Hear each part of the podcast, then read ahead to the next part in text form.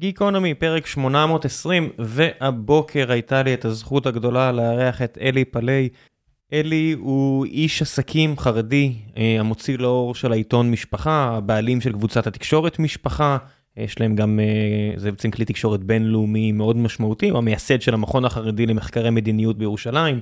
הוא דיברנו על התקופה שלו בישיבת חברון, אה, על העולם החרדי, כל החמישים דקות הראשונות היו מאוד בגבוה על החברה החרדית, על החיים כחרדי, על השכלה חרדית, על ערכים חרדיים. אה, שיחות שלפי דעתי חסרות כשהן אה, באות בין אה, חרדים לחילונים, אה, ממקום של אה, כבוד ואמפתיה. ולאחר מכן הגענו לכל מיני סוגיות שקשורות לגיוס חרדים לצבא, לשוק התעסוקה. אני אביא אותו שוב כי בגלל שהחלק הראשון היה כל כך ארוך ולשנינו יש עיסוקים אחרים היום, לא יכלנו לגעת בכל הדברים שבכלל במקור רציתי לדבר אה, עליהם עמו, אז פשוט נעשה עוד פרק, אבל לעניות דעתי אה, יש ערך עצום פשוט בשיחות כאלה גם, ולא רק בדיונים על הנרטיבים ועל כל העניינים האלה שבסופו של דבר יש לא מעט מהם פה בארץ. ולפני שנגיע לפרק עצמו, אני רוצה לספר לכם על נותני החסות שלנו, והפעם זו חברת בטר שיודעת שלרובכם אין כוח כרגע להתעסק עם הכסף שלכם באופן יומיומי, ועל אחת כמה וכמה בימים מורכבים כאלה. כל מה שקשור לפנסיה, משכנתה, מיסים, כל הדברים האלה עלולים לעלות לכם הרבה מאוד כסף אם אתם לא עושים את זה כהלכה, וכנראה שרובכם לא עושים את זה כהלכה. אז אין פלא שמדובר על הפסדים של מאות אלפי שקלים בעמלות, ריביות ודמי ניהול להייטקיסט הממוצע לצורך העניין. חברת בטר פיתחה טכנולוגיה שחותכת את המעלות ללקוחות פרטיים, כשהאלגוריתם שלהם לומד את כל מה שאפשר על תמונת הכסף האישית שלכם, ואז מוודא שאתם משלמים את העמלות הכי נמוכות שאפשר. בזכות הלמידה הזו, כאשר המערכת מאתרת חיסכון, היא מודיעה לצוות וללקוח, כשיש הזדמנות כזו לחסוך כסף, ושולחת ללקוח הודעה אה, לאישור ביצוע פעולה. הם מסבירים בהודעה כמה אפשר לחסוך ומה זה אומר, ומפה הצוות כבר מתקשר למי שצריך ומוודא שהכל מתבצע. שירות איתור החסכונות של בטר הוא חינמי ולתמיד, התשלום הוא על בסיס הצלחה בלבד, ולרוב לא מהצד בכלל של הלקוח. יש מקרים שזה כן מגיע מהצד שלכם, למשל, אם המערכת מזהה שמגיע לכם החזר מס, אז האיתור הוא בחינם, ואם תרצו שבטר תבצע את ההחזר במקומכם, אז יהיה על בסיס הצלחה ויעלה אחוז מסוים מהסכום שקיבלתם בחזרה. בבטר מקפידים לא לקבל השקעות מחברות הביטוח ולשמור על האלגוריתם שלהם אובייקטיבי, כשהשיקולים בבדיקה ובסריקה לנצח יהיו אובייקטיביים לטובת הלקוח בלבד. איך פונים פונים אליהם, חפשו בגוגל בטר טכנולוגיה, או לחצו על הקישור שמצורף לפודקאסט הזה. טעמו פגישת היכרות בחינם בזום עם אחד הכלכלנים שלהם, שיציג לכם את השירות, ומשם תנו לטכנולוגיה שלהם לחסוך גם לכם הרבה כסף. ועכשיו, לפרק עם אלי, מקווה שיהיה לכם מעניין.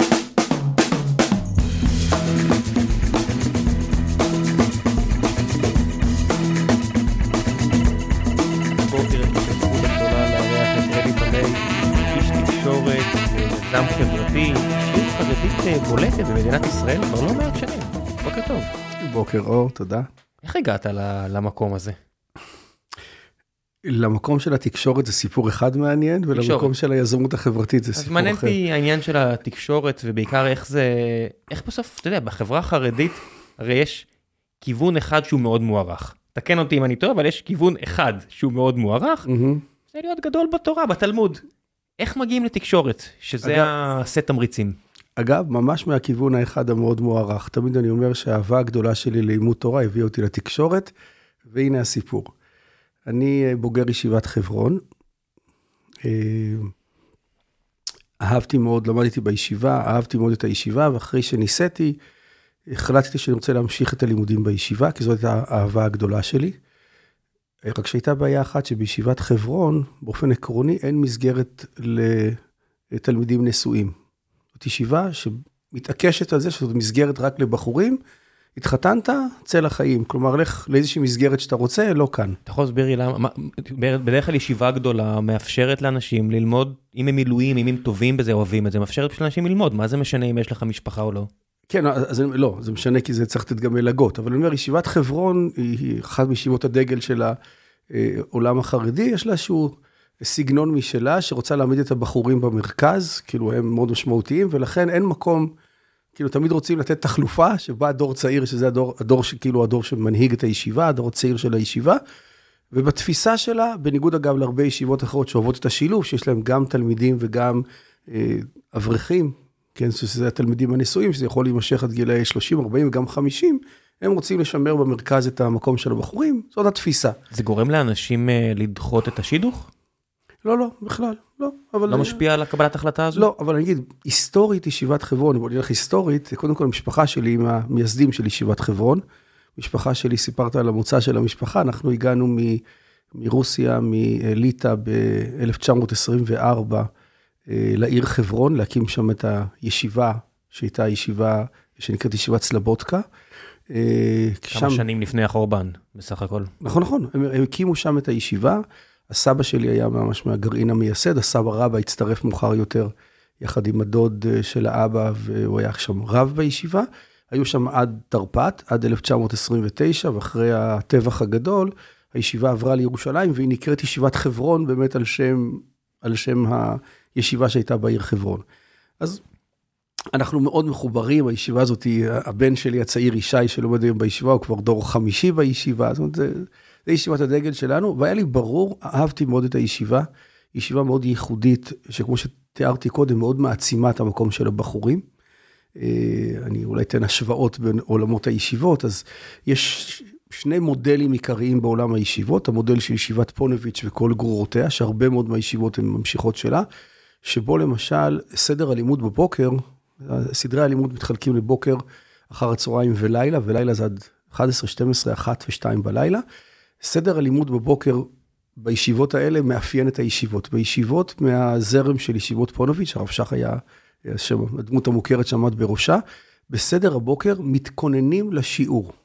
כלומר, אתה מקבל עוד דפי מקורות שאתה אמור לעבור לקראת השיעור, אבל במרכז הלימוד של סדר הבוקר, שזה סדר הלימוד העיקרי, יעמוד השיעור של ראש הישיבה או של, או של מה שנקרא הרם, זאת אומרת של המרצה, הרב שמלמד, ומה שאתה צריך לעשות זה להתכונן לקראת השיעור, ובסדר אחר הצהריים, אתה אחר כך תאבד את השיעור, תדון בו, תבדוק אותו, תחזור עליו וכולי. כשכל החדר הענק הזה, כמו שאני רואה בישיבת חברון, כולם מתמודדים באותו אחר הצהריים עם אותו דף גמרא תמיד? כן, כן, כן, באותו בוקר, אחר הצהריים, בדרך, בדרך כלל מחלקים את זה אחרת, אבל אני אומר, בזרם של הישיבות בבני ברק, שזה נורא מעניין, אבל זה נורא מאפיין אותם, בשנים הראשונות, בעיקר מה שאתה בא ללמוד מצוות של רבנים שונים, זה להכיר את דרכי הלימוד שלהם, ולכן אתה מתכונן לשיעור שלו. זאת אומרת, הלמידה העצמית שלך היא להתכונן לשיעור, ואחר כך לדעת לחזור על השיעור, להתמודד איתו, לאבד אותו. בישיבת חברון שיעור תמיד היה דבר זניח לחלוטין. מאוד עודדו את הלמידה העצמית, ולכן החלק של שיעורים תמיד היה זניח, לא כל כך נכנסים לשיעורים. בשנים האחרונות קצת יותר מקפידים על זה, ולכן זה שתי, שתי תפיסות לגבי מה התפקיד שלך. ב, איך אתה זוכר את התקופה הזו? מקסימה. באמת, אה, בקסם רב. אני למדתי אגב שלוש שנים בישיבה באוריינטציה של הישיבות, אה, של ישיבות פונביץ', ששם באמת הדגש היה שיעור, אבל הייתי כבר אז מרדן לא קטן, וכשהגעתי לשיעור ג' זה נקרא, זאת אומרת, השיעור השלישי אה, בישיבה הגדולה, אז עזבתי ועברתי לעבוד עם בחורים מהכיתות הגבוהות יותר, כי לא עניין אותי לשמוע שיעור, עניין אותי יותר למידה עצמית. ולכן באופן טבעי מצאתי את עצמי מגיע לישיבת חברון.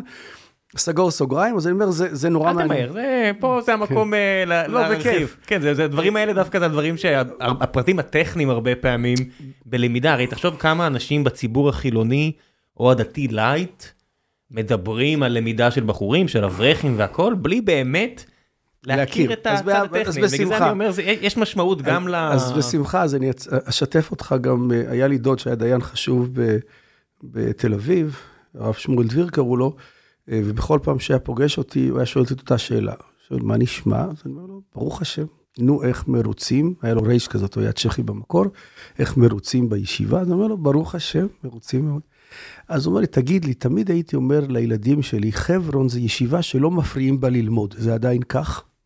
חברון זאת ישיבה שלא מפריעים ללמוד. זאת אומרת, בתפיסה שלו, ישיבה שיותר מדי מתערבת לבחור בסדר הלימוד, היא מפריעה לו ללמוד.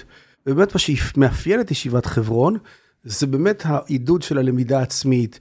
אה, יכולת למצוא בחורים שבחלק מהיום לומדים תחומים שהם לאו דווקא בתחומי הליבה של הישיבה, כלומר, יכולים ללמוד תנ"ך, או יכולים ללמוד ספרות אה, מחשבה והגות יהודית. רגע, מכל מי שאני מכיר שיצא או חי בעולם הזה, תמיד אמרו לי שהרוב מבקשים ממך לא, לא להגיע לספרות, אתה יודע, לא, אל תפתח רמב"ם, אל, אל תיגע בתנ"ך, תתרכז בעיקר. לא, לא, זה, זה, אה, בהחלט, בחברון זה בסדר? לא, לא, אז אני אומר, הסילבוס של הישיבות, בכלל, של עולם התורה, הוא בעיקר תל, התלמוד הבבלי, בסדר? התלמוד הבבלי, זה דף הגמרא, זאת אומרת, יש לנו ספרות תורה שבעל פה ענפה מאוד, אבל הפוקוס הגדול הוא הלימוד אה, תלמוד הבבלי, והדגש בישיבות, על מה שנקרא, אם התחלנו לדבר על ישיבות, על מה שנקרא גם לימוד בעיון. כלומר, אתה לא נדרש, זה לא לימוד הלכה, לכן אנשים לפעמים שואלים את עצמם מה עושים בישיבה, לא לומדים שם כדי להיות רב, זאת אומרת לא עוברים שם הכשרה כדי שבסוף למדתי אה, אה, קוריקולום מספיק רחב שאני יכול להיות רב, ממש לא. אה, לא לומדים שם גם לימודי אמונה, מה שעושים בציונות הדתית יותר, או בישיבות יותר חסידיות. כלומר, ספר הכוזרי, מורה נבוכים של הרמב"ם. זאת אומרת, העיסוק העיקרי הוא באמת בתלמוד, תלמוד הבבלי. למה בעצם יש את, ה, את הפער הזה בין אה, הרמב"ם וספר אה, הכוזרים שיש יותר אצל הרב קוק וממשיכי דרכו, לעומת הדגש הזה על, ה, על התלמוד? זאת אומרת, מה המשמעות? זה, למה הסיבה? זה מאוד, שוב, הספרים האלה גם נלמדים, ויש גם, אה, בישיבות יש גם מערכת שנקראת מערכת שיחות, שבהם עוסקים בהגות, שם כן מדברים על נושא הגות, לומדים את ספרי הרמח"ל, מסילת ישרים של הרמח"ל, אבל אני שוב אומר, הסדר הלימוד של הישיבה מוקדש בעיקר לפתח את המיומנויות, שזה נקרא של לימוד בעיון, היכולת שלך ללמוד טקסט לעומק. גם ברמה האנליטית, גם ברמת ההמשגה, זה אירוע מרתק. זאת אומרת, לראות איך מתמודדים אה, עד כדי כך שלפעמים יש גם ביקורת פנים חרדית, אבל אתם אתם יכולים ללמוד דף אחד במשך חודש, נו, ככה לא תגמרו את התורה, אבל באמת הדגש הוא נורא גדול בשנים למה האלה. למה ממהרים? כי התלמוד הוא ענק, אתה, אתה רוצה... כן, אבל למה למהר? אתה יודע... לא, אז אני אגיד מה הטענה.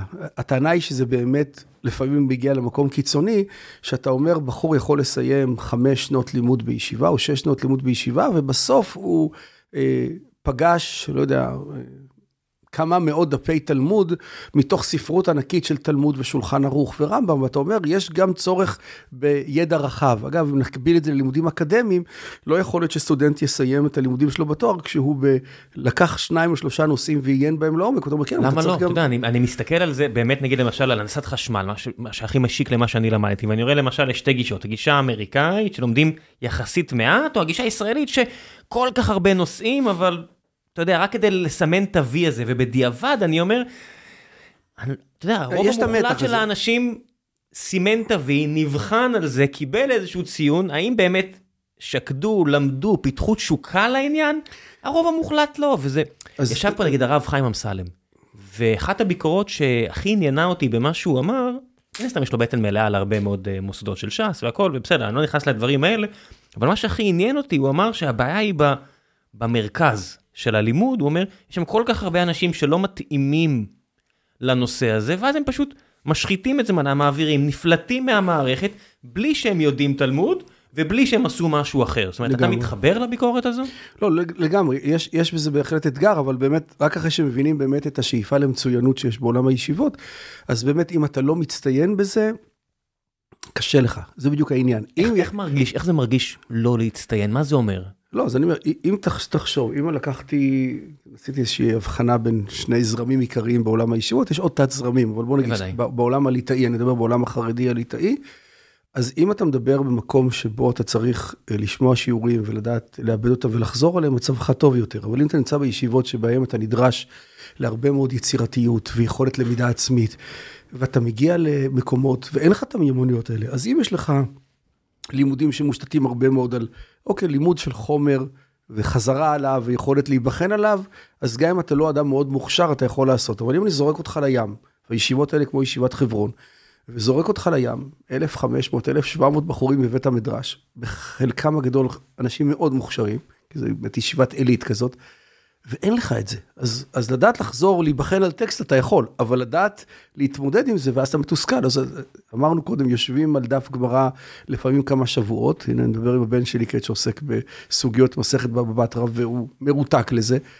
אבל אם אין לך את זה, ואין לך אתגרים נוספים קלים יותר, זאת אומרת, תן לי אז, תן לי קצת לעבור על חומר, תן לי ללמוד הלכה, ולכן צודק הרב אמסלם שיש בחורי ישיבות, שוב, אני לא בטוח לאן הוא לוקח את הביקורת, אבל שיש בהרבה מאוד ישיבות אה, אה, מונוליטיות במבנה של הסילבוס, שהוא טוב מאוד לאנשים עם מיומנויות מאוד גבוהות, הוא מפתח גם את המיומנויות הגבוהות, אבל הוא מקשה על כאלה שהם יותר בינונים, שרק היו, היה, היה נכון בשבילם לייצר תוכנית לימודים, אגב, שיש לה גם יעדים, מדידים, ולכן למשל... מה, אין מה לעשות, יש מדרג אצל כל בני אדם, כמו שלא כל בני אדם יכולים לרוץ 100 מטר בפחות מ-11 שניות, כך אני מניח שלא כל בני אדם מסוגלים ללמוד בישיבת חברון ולהתמודד עם לא, טקסטים מורכבים. אבל, אבל הטענה, הט... אם הבנתי נכון את הטענה שלו, טענה שבכלל לא טענה, האתגר שעולה היום בעולם הישיבות, שעולם הישיבות הוא לא רק למצוינים. בסוף זאת הבחירה, זה הדיפולט של הצעיר החרדי. כן, אני תכף אחזור איך, איך עולם הישיבות הגיע בסוף לתקשורת. לא, לא, לא שכחתי. אל תדאג, אני לא... כן, כן, כן. מעניין אותי הסיפור האישי שלך, לא, אבל לא, כן, כן מעניין אותי הגישה הזו שבעצם יש לך ישיבה כזאת כמו חברון, או פוניבז' שמקרינות על כל השאר, כולם רוצים להיות הכי טוב, הכי מצוינים, להקדיש את חייהם לדבר הזה, אבל זהו, הקלפים לא מחולקים כך לכולם. אז שוב, לכן אני אומר, אחת האתגרים שיש, עולם הישיבות הוא עולם מאוד שמרני, בסדר? המודל הלימודים שהיה בישיבת חברון ב-1924, כשהסבא שלי היה שם, לא השתנה בהרבה מהמודל שיש היום, בסדר? משהו, דווקא מה שהשתנה זה דווקא בתחום של העיסוק בהגות היהודית. אם פעם זה היה יותר ישיבות של תנועת המוסר, שעסקו שם הרבה בעבודה אישית, בעבודה על המידות, זה היה הדגש. היום יש יותר צורך וצמא של הצעירים גם לאושר אינטלקטואלי.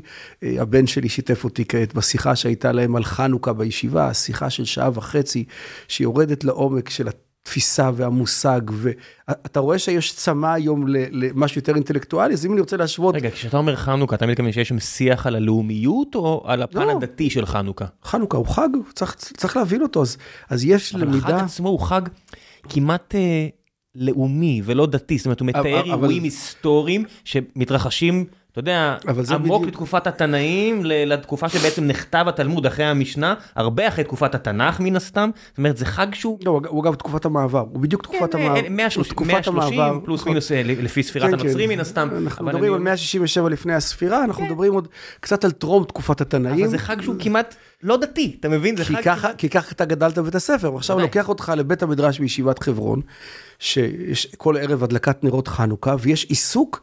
בהמשגה ובהבנה לעומק של האירוע, בשאלות של איפה זה פוגש אותנו בפרק של ההיסטוריה היהודית, המעבר מתקופת הנבואה לתקופה שבה יש אה, עולם של חושך, כן, וחושך זו יוון, איפה המפגש בין עולם ההלניסטי לעולם היהדות, ואז פתאום כל המתח בין תרבות יוון לתרבות, אבל... פוסט בית מקדש? בסדר? אה, התקופה הזאת. לא, בית מקדש הוא עדיין קיים. אנחנו... ב-130? ב-167 לפני הספירה הוא קיים, כן. מה שהם עושים זה שהם חוזרים לשקם את המקדש, לטהר את המקדש, ואז מתחילה מלאכה חשמונאית, כן. אבל אני אומר, מה שיפה זה, ואני אומר אולי זה, זה שיש עיסוק גדול מאוד בלמידת יהדות לעומק לצד הסילבוס המרכזי. אז שוב, אם אני אתאר את הישיבות, למאזין שלא, שלא היה איתנו, אז העיסוק המרכזי בעולם הישיבות, אגב, וזו תופעה שחשוב לצ, לציין אותה, זה ה-cross the board, זה נכון בארץ, זה נכון בלייקווד בארצות הברית, זה נכון בבולטימור, כאילו, עולם, עולם הישיבות הוא, הוא, הוא די, די אחיד בעולם היהודי, זאת אומרת, העולם היהודי האורתודוקסי, מה שאנחנו קוראים לו החרדי, זה נכון בישראל, זה נכון במלבורן וזה נכון בטורונטו. פחות או יותר זה אותו סילבוס, אגב, כולל האינטנסיביות של לימוד התלמוד בגילאים האלה. אנחנו נגיע לזה כשנדבר על השאלות של לימוד בישיבה לעומת תעסוקה, לימוד בישיבה לעומת שירות צבאי. צריך לזכור שהמאפיין של החברה החרדית זה שמגיל מאוד צעיר אצל הבנים, אגב, גם אצל הבנות יש אוריינות מאוד גבוהה היום בלימודי תורה, אבל אצל הבנים העיסוק המרכזי זה לימוד התלמוד. זה נתפס כטקסט המכונן, הוא אגב טקסט מרתק, אני כבר עוסק בו 50 שנה, הבוקר התחלתי את היום כמו בכל יום עם החברותא שלי, שאנחנו לומדים את הדף היומי, את המסכת, ואתה אומר, בוא'נה, כבר עשית את זה 50 שנה וזה מרתק בכל פעם מחדש, בסדר? אה, אה, אתה מכין שאלות לחברותא או שפשוט זה צץ? לא, לא, לא, חברותא זה... המודל הזה, הנה אגב, אפרופו לימדו קודם על דרכי למידה, המודל הזה של הלימוד, איך לומדים בישיבות? לומדים בצוות, בצוותים. עכשיו, כמו שאמרתי, זה סוג של שיח, זאת למידה של גילוי. זה, אגב, זה אותו צמד תמיד?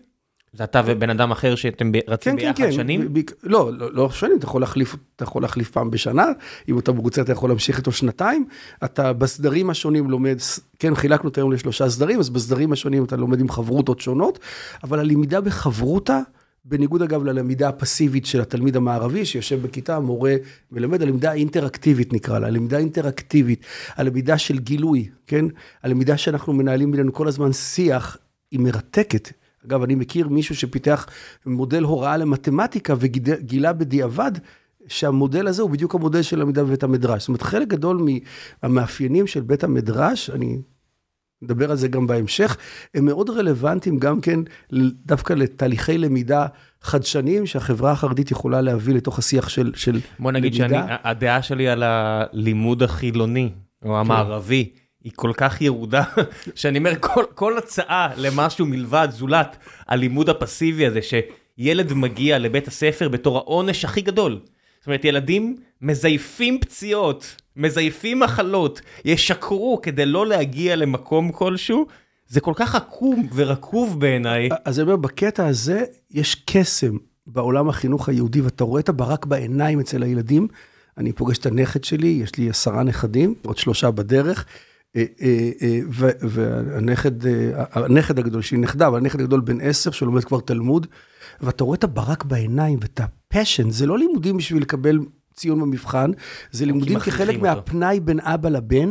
זאת אומרת, חלק מהתרבות הפנאי בעולם החרדי של אבות ובנים, יש אגב אפילו אה, מוסד כזה היום מאוד רחב, שכל שבת יש שעה בבתי הכנסת שמגיעים האבות והבנים ללמידה ביחד, אבל זה הסטנדרט. מה, הסטנדרט ב- בחלל בית הכנסת מתאספים הכנסת, צמדים. אבות אה, ובנים, ככה קוראים למוסד הזה, אבות ובנים, ואז ברוך השם, בשעה ארבע או בשעה שש, תלוי קיץ חורף, באים האבא והילדים, תזכור שלאבא חרדי לפעמים יש כמה בנים, עם החומר למידה מבית הספר, אבל בעיקר כחוויה בין דורית כזאת של שיח. עכשיו, אלה דברים מרתקים שיש בעולם החרדי, ותמיד מאוד אני אומר. אני תמיד אומר שהחברה החרדית חייבת להיכנס לשיח, כי יש לה כל כך הרבה מודלים יפים שהיא יכולה לשתף ולהעשיר, ויש לה גם הרבה מאוד דברים שהיא יכולה לקחת וללמוד, בסדר? אז... אז מה אז, למשל? זאת אומרת, איפה אתה רואה שיש חוסר בחברה החרדית ביחס ללימוד עצמו? אני לא מדבר כרגע את הפרקטיות, את הצורך ב... לא יודע, שירות צבאי וכלכלה, ותכף נגיע לכל הנושאים האלה, אבל ביחס ללימוד עצמו, הרי אה, אותו איד, אידאה של לימוד התלמוד, המצב הנוכחי הוא לא הכי טוב שאפשר?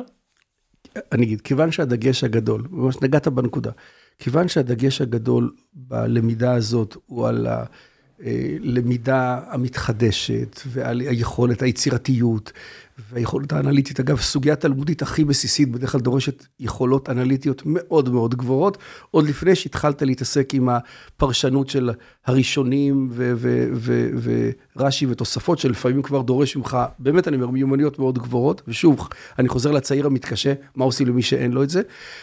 מה שחסר שם, עכשיו אני חוזר כעת ללמידה המערבית, חסר שם, בסוף מישהו מסיים את זה, לפעמים הוא יכול לסיים את זה עם יכולת אנליטית טובה, עם היכולת לשאול שאלה טובה, הוא לא יתרגל לארגן ידע, בסוף לסכם ידע, לארגן ידע, ואלה מיומנויות שיש לתלמיד, מה הכוונה? תסביר. ארגון ידע, נורא, נורא אני- basic. אתה יודע, זה, אולי זה דברים שנראים לי טריוויאליים, מה, מה זה אומר? למדת נושא, האם אתה יכול בבקשה, בבקשה לסכם לי? התלמיד ישיבה הרגיל לא נדרש לסכם כלום, כי אגב, בישיבות אין כמעט מבחנים. יש איזה גורם פילנטרופי גדול שבשנים האחרונות מעודד בישיבות שבחורים ייבחנו, אבל בישיבות גם אין מבחנים. בישיבות לא נבחן, כמו שאמרתי, אין סילבוס שאתה צריך בסוף לדעת אותו. אתה פשוט, הישיבה מציעה לך, מאתגרת אותך עם אתה פשוט לומד, כי אתה רוצה. אתה לומד ואתה רוצה ואתה, וזה יוצר באמת אהבה גדולה, באמת פילוסופיה, אהבת החוכמה ואהבת הלמידה, אבל עכשיו אני חוזר למיומנויות. האם כשסיימתי אחרי שבוע או חודש את הלמידה, האם אני יכול להגיד, אוקיי, זה יושב אצלי, אני מכיר את הנושא הזה, אני יכול... לא בהכרח, כי אני פיתחתי מיומנויות של debate ושל ויכוח ושל חשיבה, ואז חרדים באמת טובים בזה.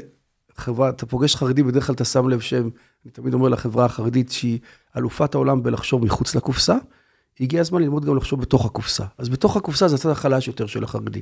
זאת אומרת, הוא, יש לו רעיונות, הוא, הוא חושב אחרת, הוא מסתכל אחרת על דברים, זאת, זאת היכולת שהוא פיתח מהלמידה האינטנסיבית בישיבה, אבל בסוף, כשאתה נדרש, יוצא לחיים, אתה נדרש בסוף לארגן ידע, אתה בסוף צריך לקבוע לעצמך, אגב, משימות, אתה קובע לעצמך להתכונן למבחן. המיומנות של תלמיד, שאתה לא אוהב את הבית הספר המערבי, היא לא בסוף מה שהוא למד בבית הספר, אבל חלק מהמיומנויות שהוא רכש, חוץ מאיך לתחמן את המורים, זה גם איך, איך אני אוסף ידע באופן עצמאי, היום בתי הספר מודדים את זה, איך אני בסוף מתכונן למבחן ואני יודע לחלק את זה, ואז כשצעיר חרדי כזה מגיע פתאום למערכת שהיא בנויה אחרת, נגיד מערכת אקדמית, לפעמים במיומנויות הרכות האלה יש כשל גדול, כי הוא יודע לשאול שאלה טובה, הוא יודע לחשוב טוב, אבל כרגע לא מבקשים ממך לחשוב טוב. האם אתה יודע לסכם קורס? למדת את הקורס, האם אתה יודע לסכם את הידע הזה כדי שאתה תוכל להיות ממוקד, מה עיקר, מה טפל?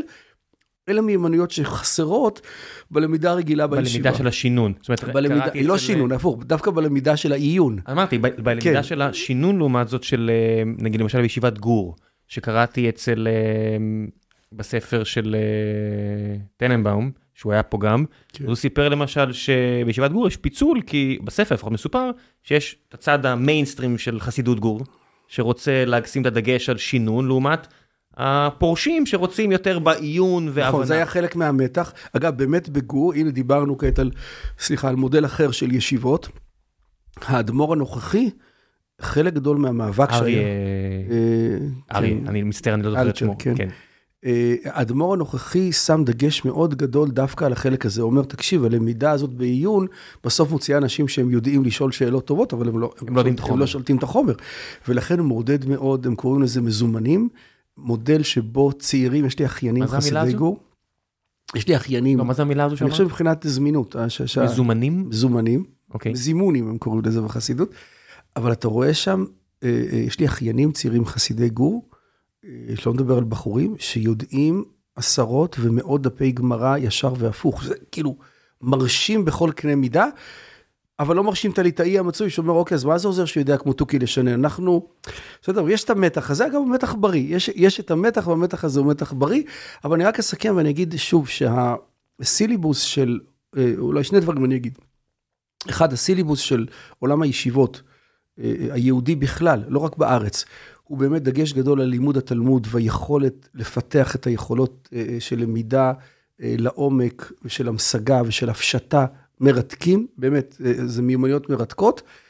לא תמיד בקצה יש, אוקיי, ולאן אני רוצה להגיע? זאת אומרת, אם, בסדר, אם במודל הרגיל בסוף אני יודע, וזה אגב מייצר גם אתגר, אם בחור יודע שהוא יכול להיות בישיבה היום, הוא יהיה גם בישיבה בעוד חמש שנים, הוא יהיה גם בישיבה בעוד, הוא יהיה גם בישיבה בעוד עשר שנים, אז גם לא אצה לו הדרך. אין תמריץ גם. היה לי חברים אה, חוצניקים, אה, לא מה זה. שהגיעו מארצות הברית, קראנו חוצניקים, סליחה. אה, חברים שהגיעו מחו"ל ומגיעים לארץ, אגב, מגיעים לארץ עשרות אלפי אה, בנים ובנות. ישראל היא מוקד משיכה ליהדות העולם, גם בארצות הברית וגם אחרים שמגיעים לארץ לשנה, שנתיים, שלוש ולפעמים יותר. אנחנו כי מציון תצא תורה, אנחנו מרכז רוחני של יהדות העולם, מגיעים כאן לישיבות, לישיבות הטובות. ואני זוכר את האינטנסיביות שהוא הקדיש ללימוד, כי הוא ידע שהוא... תכף נגמר. שלוש, ארבע שנים אחרי החתונה, הוא הולך להצטרף לעסק המשפחתי, זו הייתה חברת השקעות גדולה, וראית את זה שיודע שיש לו סטופר. אחד האתגרים שיש לחברה החרדית, שלפעמים אין לה סטופר. ולכן אתה יודע שמה שלא תעשה היום, אני אעשה מחר, ומה שאני לא אעשה מחר, אני אעשה מחרתיים, אז גם זה לפעמים יוצר, לך יוצר זה מתח, יוצר אתגרים. אה, כשאתה, כשאתה היית בישיבה הגדולה, היה לך איזשהו דחף בכל זאת לעשות עוד? אתה מעבר? לא, תמיד היה לי, כמו שאמרתי, תמיד היה לי דחף לעשות מעבר, אבל לא כי היה לי דדליין. אני חשבתי שהקריירה שלי תהיה קריירה תורנית, כי אני טוב בזה ואני אוהב את זה, ואני עד היום עוסק בזה, והיה ברור לי ולא היה... מעולם לא חשבתי שאני אגיע, בטח לא לתקשורת, אני מיד אספר אז איך כן. הגעתי מזה לתקשורת. אז אבל לי היה גם עניין גדול בעוד דברים, ולכן אני, תוך כדי, א', תוך כדי הלימודים בישיבה, אה, למדתי הרבה גם, מה שציינו קודם, אה, לימודים שעוסקים בהגות יהודית. מה תפס אותך? הכל, באמת עסקתי מכוזרי ועד מהר"ל. כי זה ספרים שהיו בבית או מצאת אותם לא, בישיבה? לא, לא, לא, בספרייה של הישיבה, הכל נמצא, בס... הכל נמצא בספרייה, רק אמרתי, זה לא בתוך, ה... זה לא בתוך הסילבוס, אבל גם קבלה למשל? לא עסקתי בקבלה, אבל גם ספרי קבלה נמצאים. זה עניין אותך? אה, לא, לא, אבל מעניין, היה לי, יש בספרייה, זה נקרא אצלנו אוצר הספרים, אז יש את בית המדרש, שהוא אגב מקום מאוד רועש, גם זאת הייתה, אני הגעתי לאוניברסיטה מאוחר יותר, ואני זוכר את הפער הזה בין החוויה של מקדש הדממה של הספרייה, שבו אסור לדבר מילה. אתה לא אומר כלום. סליחה שלא שומעים לא, אותי. לא, זה בסדר, שומעים כן, אותך. כן. לבין בית המדרש, אתה צריך לדבר בקול כדי שמי שנמצא לידך ישמע אותך, ואנשים צועקים, אגב, זה, אתה נכנס שם, אתה חושב שאנשים הולכים מכות עוד מעט. תיכנס לבית המדרש, אגב, אני באמת אקח אותך לביקור בישיבת חברון, אתה נכנס לשם, ובית המדרש סוער וגועש, ואנשים צועקים, אני זוכר שהגעתי עם חברים חילונים שלי לביקור, והם עמדו משתאים, אמרו, תגיד, מה זה הפשן הזה? אתה רואה, כי התפיסה הרגילה שבית המדרש זה כנראה מקום שאני יודע, מתפללים כל היום, אומרים תהילים, ואתה פתאום רואה באיזו, איזה אנרגיות ואיזה, בסדר, אז, אז לי, אני באופן אישי, לפעמים הפריע לי, אני לא יכול לשבת להתרכז כשיש כל כך הרבה רעש מסביב, למרות שהבחור ישיבה מצוי, מתרכז הכי טוב כשיש רעש מסביבו, בסדר? עוד, עוד תופעה. ואז יש את, את הספרייה שנקרא אוצר הספרים, שזה המקום השקט, שם בדרך כלל באים לעיין בספרים, באמת הוא יותר שקט גם. Mm-hmm. היה לידי צמד שהיו לומדים חברותא כל יום קבלה, הכל טוב, כאילו, זה היה, זה היה אברך מבוגר שלמד עם אחיין שלו, ולמדו קבלה. אני למדתי אז או נושאים אחרים שלא היו בסדר הלימוד של הישיבה, סדר טהרות במשנה, נושאים אחרים שעניינו אותי, או באמת נושאים כמו תנ"ך או מחשבה יהודית, לצד הלימודים הרגילים בישיבה. אבל זה היה, כמו שאמרתי, קצת חריג בישיבה, כי יש אצל בחורי ישיבה סקרנות, והם הולכים לשמוע כל מיני שיעורים, היום יש גם כן הרבה מאוד אמצעים, לא דיגיטליים, אבל הרבה מאוד אמצעי אודיו, אז אתה יכול לשמוע שיעורים בכל נושא שאתה רוצה, מתנ"ך ועד מחשבה יהודית וכולי. ויש, אתה רואה סקרנות גדולה אצל צעירים. אבל הכל תחום לעולם היהודי, נכון? בסופו כן, של כן. דבר בישיבה מאוד לא יהיה מקובל פתאום לפתוח אריסטו, לא יודע מה. ממש לא, ממש לא. זה, זה ב- בסכנה שיזרקו אותך מישיבה אם יגלו? אני לא יודע אם יזרקו, זה כאילו, זה, זה, זה, לא, זה, זה, בכלל, זה, זה בכלל לא בשיח בישיבות, זה, זה, זה לא בשיח של הישיבות. עוד פעם, יכול להיות בחור סקרן שקורא, והיו לי חבר'ה, כמו שציינתי, זו ישיבה שהיו גם הרבה בחורים סקרנים, אז יש גם בחורים סקרנים. אני בתקופת הלימודים בישיבה התחלתי גם לשמוע קורסים באוניברסיטה העברית, כי סקרן אותי. באיזה נושאים? פילוסופיה יוונית, בהתחלה. הנה, זה אותו אריסטו שציינתי בדיוק. כן, כן, כן, אז אני אומר, אז אני ברמה האישית סקרן אותי, כי כשהתחלתי לעסוק ברמב"ם ומורה נבוכים, ואתה רואה שהוא מתכתב עם עולם התוכן הזה, אז עניין אותי להכיר את עולם התוכן. המקור. והלכתי לשמוע את זה כשומע חופשי. והייתי השומע החופשי היחיד שהגיע לאוניברסיטה, את החוויה, עוד פעם, זה מה שאני אומר, הייתה חוויית למידה מאוד מעניינת, כאילו, הלמידה הפסיבית מול הלמידה האקטיבית, ארגון הידע, בסדר? אני יכול להגיד כסטודנט, הייתי תמיד בחור ישיבה, כי אף פעם, הרי לא באתי ללמוד לתואר, כי לא הייתי צריך את התואר. בהמשך עשיתי תואר, אבל לא, לא באתי ללמוד לתואר, באתי כי זה סקרן אותי. והייתי הסטודנט היחיד שביקש להגיש תרגילים ולגשת למבחנים, למרות שהוא סטודנט חופשי, והם הסתכלו עליי, אוקיי, נחמד מאוד, וכך היה. אבל מאוד אהבו את זה. אבל אני זוכר שגם כשהייתי צריך ללמוד למבחן, תמיד הייתי קורא בביבליוגרפיה את כל מה שעניין אותי, ולא את מה שצריך למבחן. ולימים, כשכבר הייתי סטודנט שגם עושה מבחנים, אז לפעמים הייתי מגיע למבחן, ואז, ואז מגלה שבזבזתי הרבה, בזבזתי so called הרבה זמן על מה שעניין אותי, כן, אבל זה, אתה צריך... זה שורש כל הרע מה שאמרת בלימודי המערב מבחינתי, זאת אומרת, אחי, שהוא אחד האחים שלי, שהוא מלמד כלכלה באוניברסיטה, אז אחד הדברים, כמו הרבה מרצים אחרים, השאלה שהוא הכי שונא, זה... זה יהיה במבחן? ממש ככה. זאת אומרת, כי מה, אם זה לא יהיה במבחן, זה ככה. לא ראוי? זה לא אמור אז, לעניין אותך? אז, אז אני הגעתי עם הסקרנות של בחור ישיבה, ואם הנושא מעניין אותי, אז למה זה רלוונטי אם זה במבחן או לא? זה מעניין אותי. אבל בסוף אתה גם צריך לגשת למבחן. אז לקח לי זמן לעבוד על המתח הזה בין ההשערה אינסופית, אני השתתפתי בהמשך, השתתפתי בחוג לתלמוד. אז בשלב מאוד מוקדם הצטרפתי לסמינרים לתואר שני, וגם שם עשיתי עבודות כשומע חופשי. עבודות סמינריוניות גדולות, אבל אני זוכר את עצמי, שוב, אתה לא התכוננת להגיש את העבודה הסמינריונית. אוקיי, עסקתי בנושא, גם היה נושא מרתק, אני אגיד על זה מילה. אתה, אני למדתי אצל פרופסור זוסמן, אחד מגדולי החוקרים, חוקרי התלמוד, אגב, בוגר ישיבת חברון במקור, וממש אחד מגדולי חוקרי התלמוד, ואני זוכר שתי חוויות מאוד משמעותיות שהיו לי כשהגעתי שם לחוג לתלמוד. אחד באמת, הדרישה להיקף של ידע לפני שאתה מתחיל להגיד אמירה. זאת אומרת, בחור ישיבה ראה את הטקסט, עוד לא ראה את כל המקבילות שלו בספרות, וכבר יש לו מה להגיד על זה. ובחוג לתלמוד, לפני שאתה מיצית, קודם כל, את הטקסט על מקבילותיו, על נוסחאותיו השונות, בדקת את כתבי היד, אתה עוד לא מביע שום עמדה, אתה קודם כל צריך לשלוט בחומר. וזה נתן לי קצת פרופורציה, במתח הזה אמרתי, בין בחור הישיבה שדגש נורא גדול על היצירתיות, לבין הדרישה אוקיי, זה הכל בסדר, אבל תעמוד קודם כל בסטנדרט של ידע. האם אתה שולט בחומר? של מחקר אקדמי, של משהו ריגורוזי, לא... וזה, ואני אומר, לקחתי את זה איתי, זה, זה היה באמת אחד הדברים הראשונים.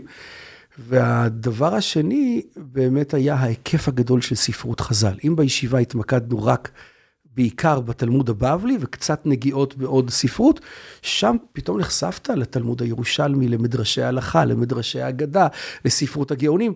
פתאום נתן לי רוחב יריעה הרבה יותר רחב של חשיפה, שהיה חסר לי בבית המדרש. זאת אומרת, שוב, יש נגיעות לזה בבית אה, המדרש. בעולם האקדמיה, באוניברסיטה למשל, לספרים שגנזו אותם, חנוך ואחרים. גם, גם. לא, אני יודע, אני יודע, כן. פה אתה פתאום נחשף לזה, אתה מתחיל גם טיפה לחשוב על המשמעויות הפוליטיות של החלטות כאלה ואחרות ב- לאורך חיי העולה, ה- העם היהודי. זאת אומרת, הרי מישהו החליט בסופו של דבר לגנוז ספר אחד על חשבון קודקס אני- ספרים אחר, אני- מה נחשב קנון, מה לא קנון. לגמרי, לגמרי. אה, אה, אה, א', כן, אבל אני שנים שואל את עצמי את השאלות האלה גם מהכיוון של האבולוציה של דברים. מה שרד, מה לא שרד. ואני אומר, גם בתוך הספרות הקלאסית, אתה מדברת על הספרות, הספרים החיצוניים, מה שיצא החוצה. אני מדבר איתך על הקלאסיקה, התלמוד הירושלמי מול התלמוד הבבלי. בסופו של דבר, אחרי מתח גדול שהיה בין בבל לארץ ישראל, ארץ ישראל הייתה ההגמוניה, המשנה נכתבה בארץ ישראל, בתי המדרש במאות הראשונות, כאילו המאה השלישית לספירה, תחילת המאה השלישית אה, נחתמה המשנה, ואז בעוד בסביבות 200-250 שנה, אה, בתי המדרש של ארץ ישראל נכתב או נערך התלמוד הירושלמי, ובבבל במקביל מתחילה תנועה של בתי מדרש, ובאיזשהו שלב, אחרי הרבה מאוד מתח, פתאום התלמוד הבבלי כבש את בית המדרש, והיום, אתה יודע, הייתי לפני שבועיים, הייתי בניו יורק בבית כנסת בבוקר, אז רציתי אחר כך לעיין בסוגיה שאני לומד בה משהו בתלמוד הירושלמי. עכשיו, הארון מלא בספרות, תלמוד, תלמוד בבלי, בספרות ראשוני, בספרות הלכה, ועד שמצאתי באיזה פינה למטה שם את התלמוד הירושלמי, ואתה אומר, איך קרתה האבולוציה הזאת? מה קרה לתלמוד הירושלמי? זאת אומרת, אז לפני השאלות הפוליטיות, מה קרה למכבים, או לחנוך, או לא, לספר היובלים? זה גם פוליטיקה כן, כן, בעיניי. כן, לא, אני, אני אומר, המתח הזה בין עיראק של היום לארץ ישראל, זאת אומרת, בין בבל לירושלים, בטח. כשאתה לוקח בחשבון מה מגיע מיד אחרי, אתה יודע, עליית האסלאם וכל הדברים האלה, יש פה כל מיני... מרתק. אז אני אומר, אלה הדברים שבאמת אה, אה, המפגש בין בית המדרש לאקדמיה נתן לי יכולת לראות בפרספקטיבה, אבל עדיין אני מגיע למקום שבו בית המדרש זה ה-DNA שלי, וכל היתר זה כלים להעשרה. אז אני אומר, זה, זה, זה חלק מה שלקחתי שם מהאקדמיה. אז אני אומר, אה, סיפרתי על הסמינר, הסמינר הזה עסק בתגלית מדהימה. התלמוד הירושלמי, שוב, אנשים, המאזינים שלנו כנראה גם לא מכירים את התלמוד כן, הבבלי, בטוח שכן. אבל חלק מהמאזינים שלנו כן. אפילו הקדישו את חייהם, אני בטוח שמר אה, הלל גרשוני שומע אותך עכשיו. ש- כן, אגב, למדנו יחד. למדנו אני יחד. בטוח שהוא מאזין עכשיו, הוא יודע היטב את החומר, אל תזלזל בשומעים פה. לגמרי, לא, ודאי לא בהלל דרך אגב, שהוא, כן. אה, השתתפתי איתו באיזה שניים או שלושה סמינרים. אני אומר, התלמוד הבבלי, כמו שאמרתי, הטקסט, הטקסטבוק של עולם, עולם התורה, ושל בית המדרש ושל הדף היומי, זה התלמוד הבבלי, ואתה רואה שיש ספרות ענפה שנשארה ליד. עכשיו, יש כאלה שיותר נחשפים, יש כאלה שפחות, אבל היא לא בתוך הסילבוס המרכזי. והשאלה מה קרה לתלמוד הירושלמי. אחד הדברים שקרו, התלמוד הירושלמי, קשה ללמוד אותו, כי באמת, כיוון שהבבלי זה טקסט שעבר מדור לדור, עד היום ממשיכים לעסוק בו, אז יש עליו שכבות על שכבות על שכבות של עיסוק לאורך שנים. כן, ביורים ו... ו- ו- ולכן גם הטקסט עצמו, לפעמים אגב זה קצת שיבש אותו, אבל הטקסט עצמו הופך להיות טקסט מאוד קריא. אם יש לך את המיומנויות של ללמוד בבלי, אתה קורא טקסט בלי פיסוק ובלי ניקוד, ואתה מבין מתי זו שאלה, מתי זה מבוא לשאלה, מתי זה איזושהי מין הערה בתמיהה קלה. בוא'נה, יש מוזיקה לטקסט הזה, ואתה יודע לקרוא אותה אם, אם למדת בבלי, כי הבבלי כבר מוגש לנו אחרי הרבה מאוד שכבות של הנגשה ועריכה. התלמוד הירושלמי, אתה קורא טקסט, אתה קורא משפט, פסקה, ואתה לא יודע האם זאת שאלה, האם זאת תשובה, האם זו הוכחה לטענה הקודמת, וכשאני אומר אתה לא יודע, אתה תראה פרשנים שונים של אותו טקסט מציעים הצעות שונות, כי באמת אין סימנים מזהים, כי הטקסט בשלב מאוד מוקדם, הפסיקו לערוך אותו. זאת אומרת, העובדה שהוא יצא מתוך בית המדרש והוא נשאר איזשהו משהו ספרות אה, אה, אקסקלוסיבית יותר, איבד את ה... עם הזמן איבד את, ה, את הנגיעה.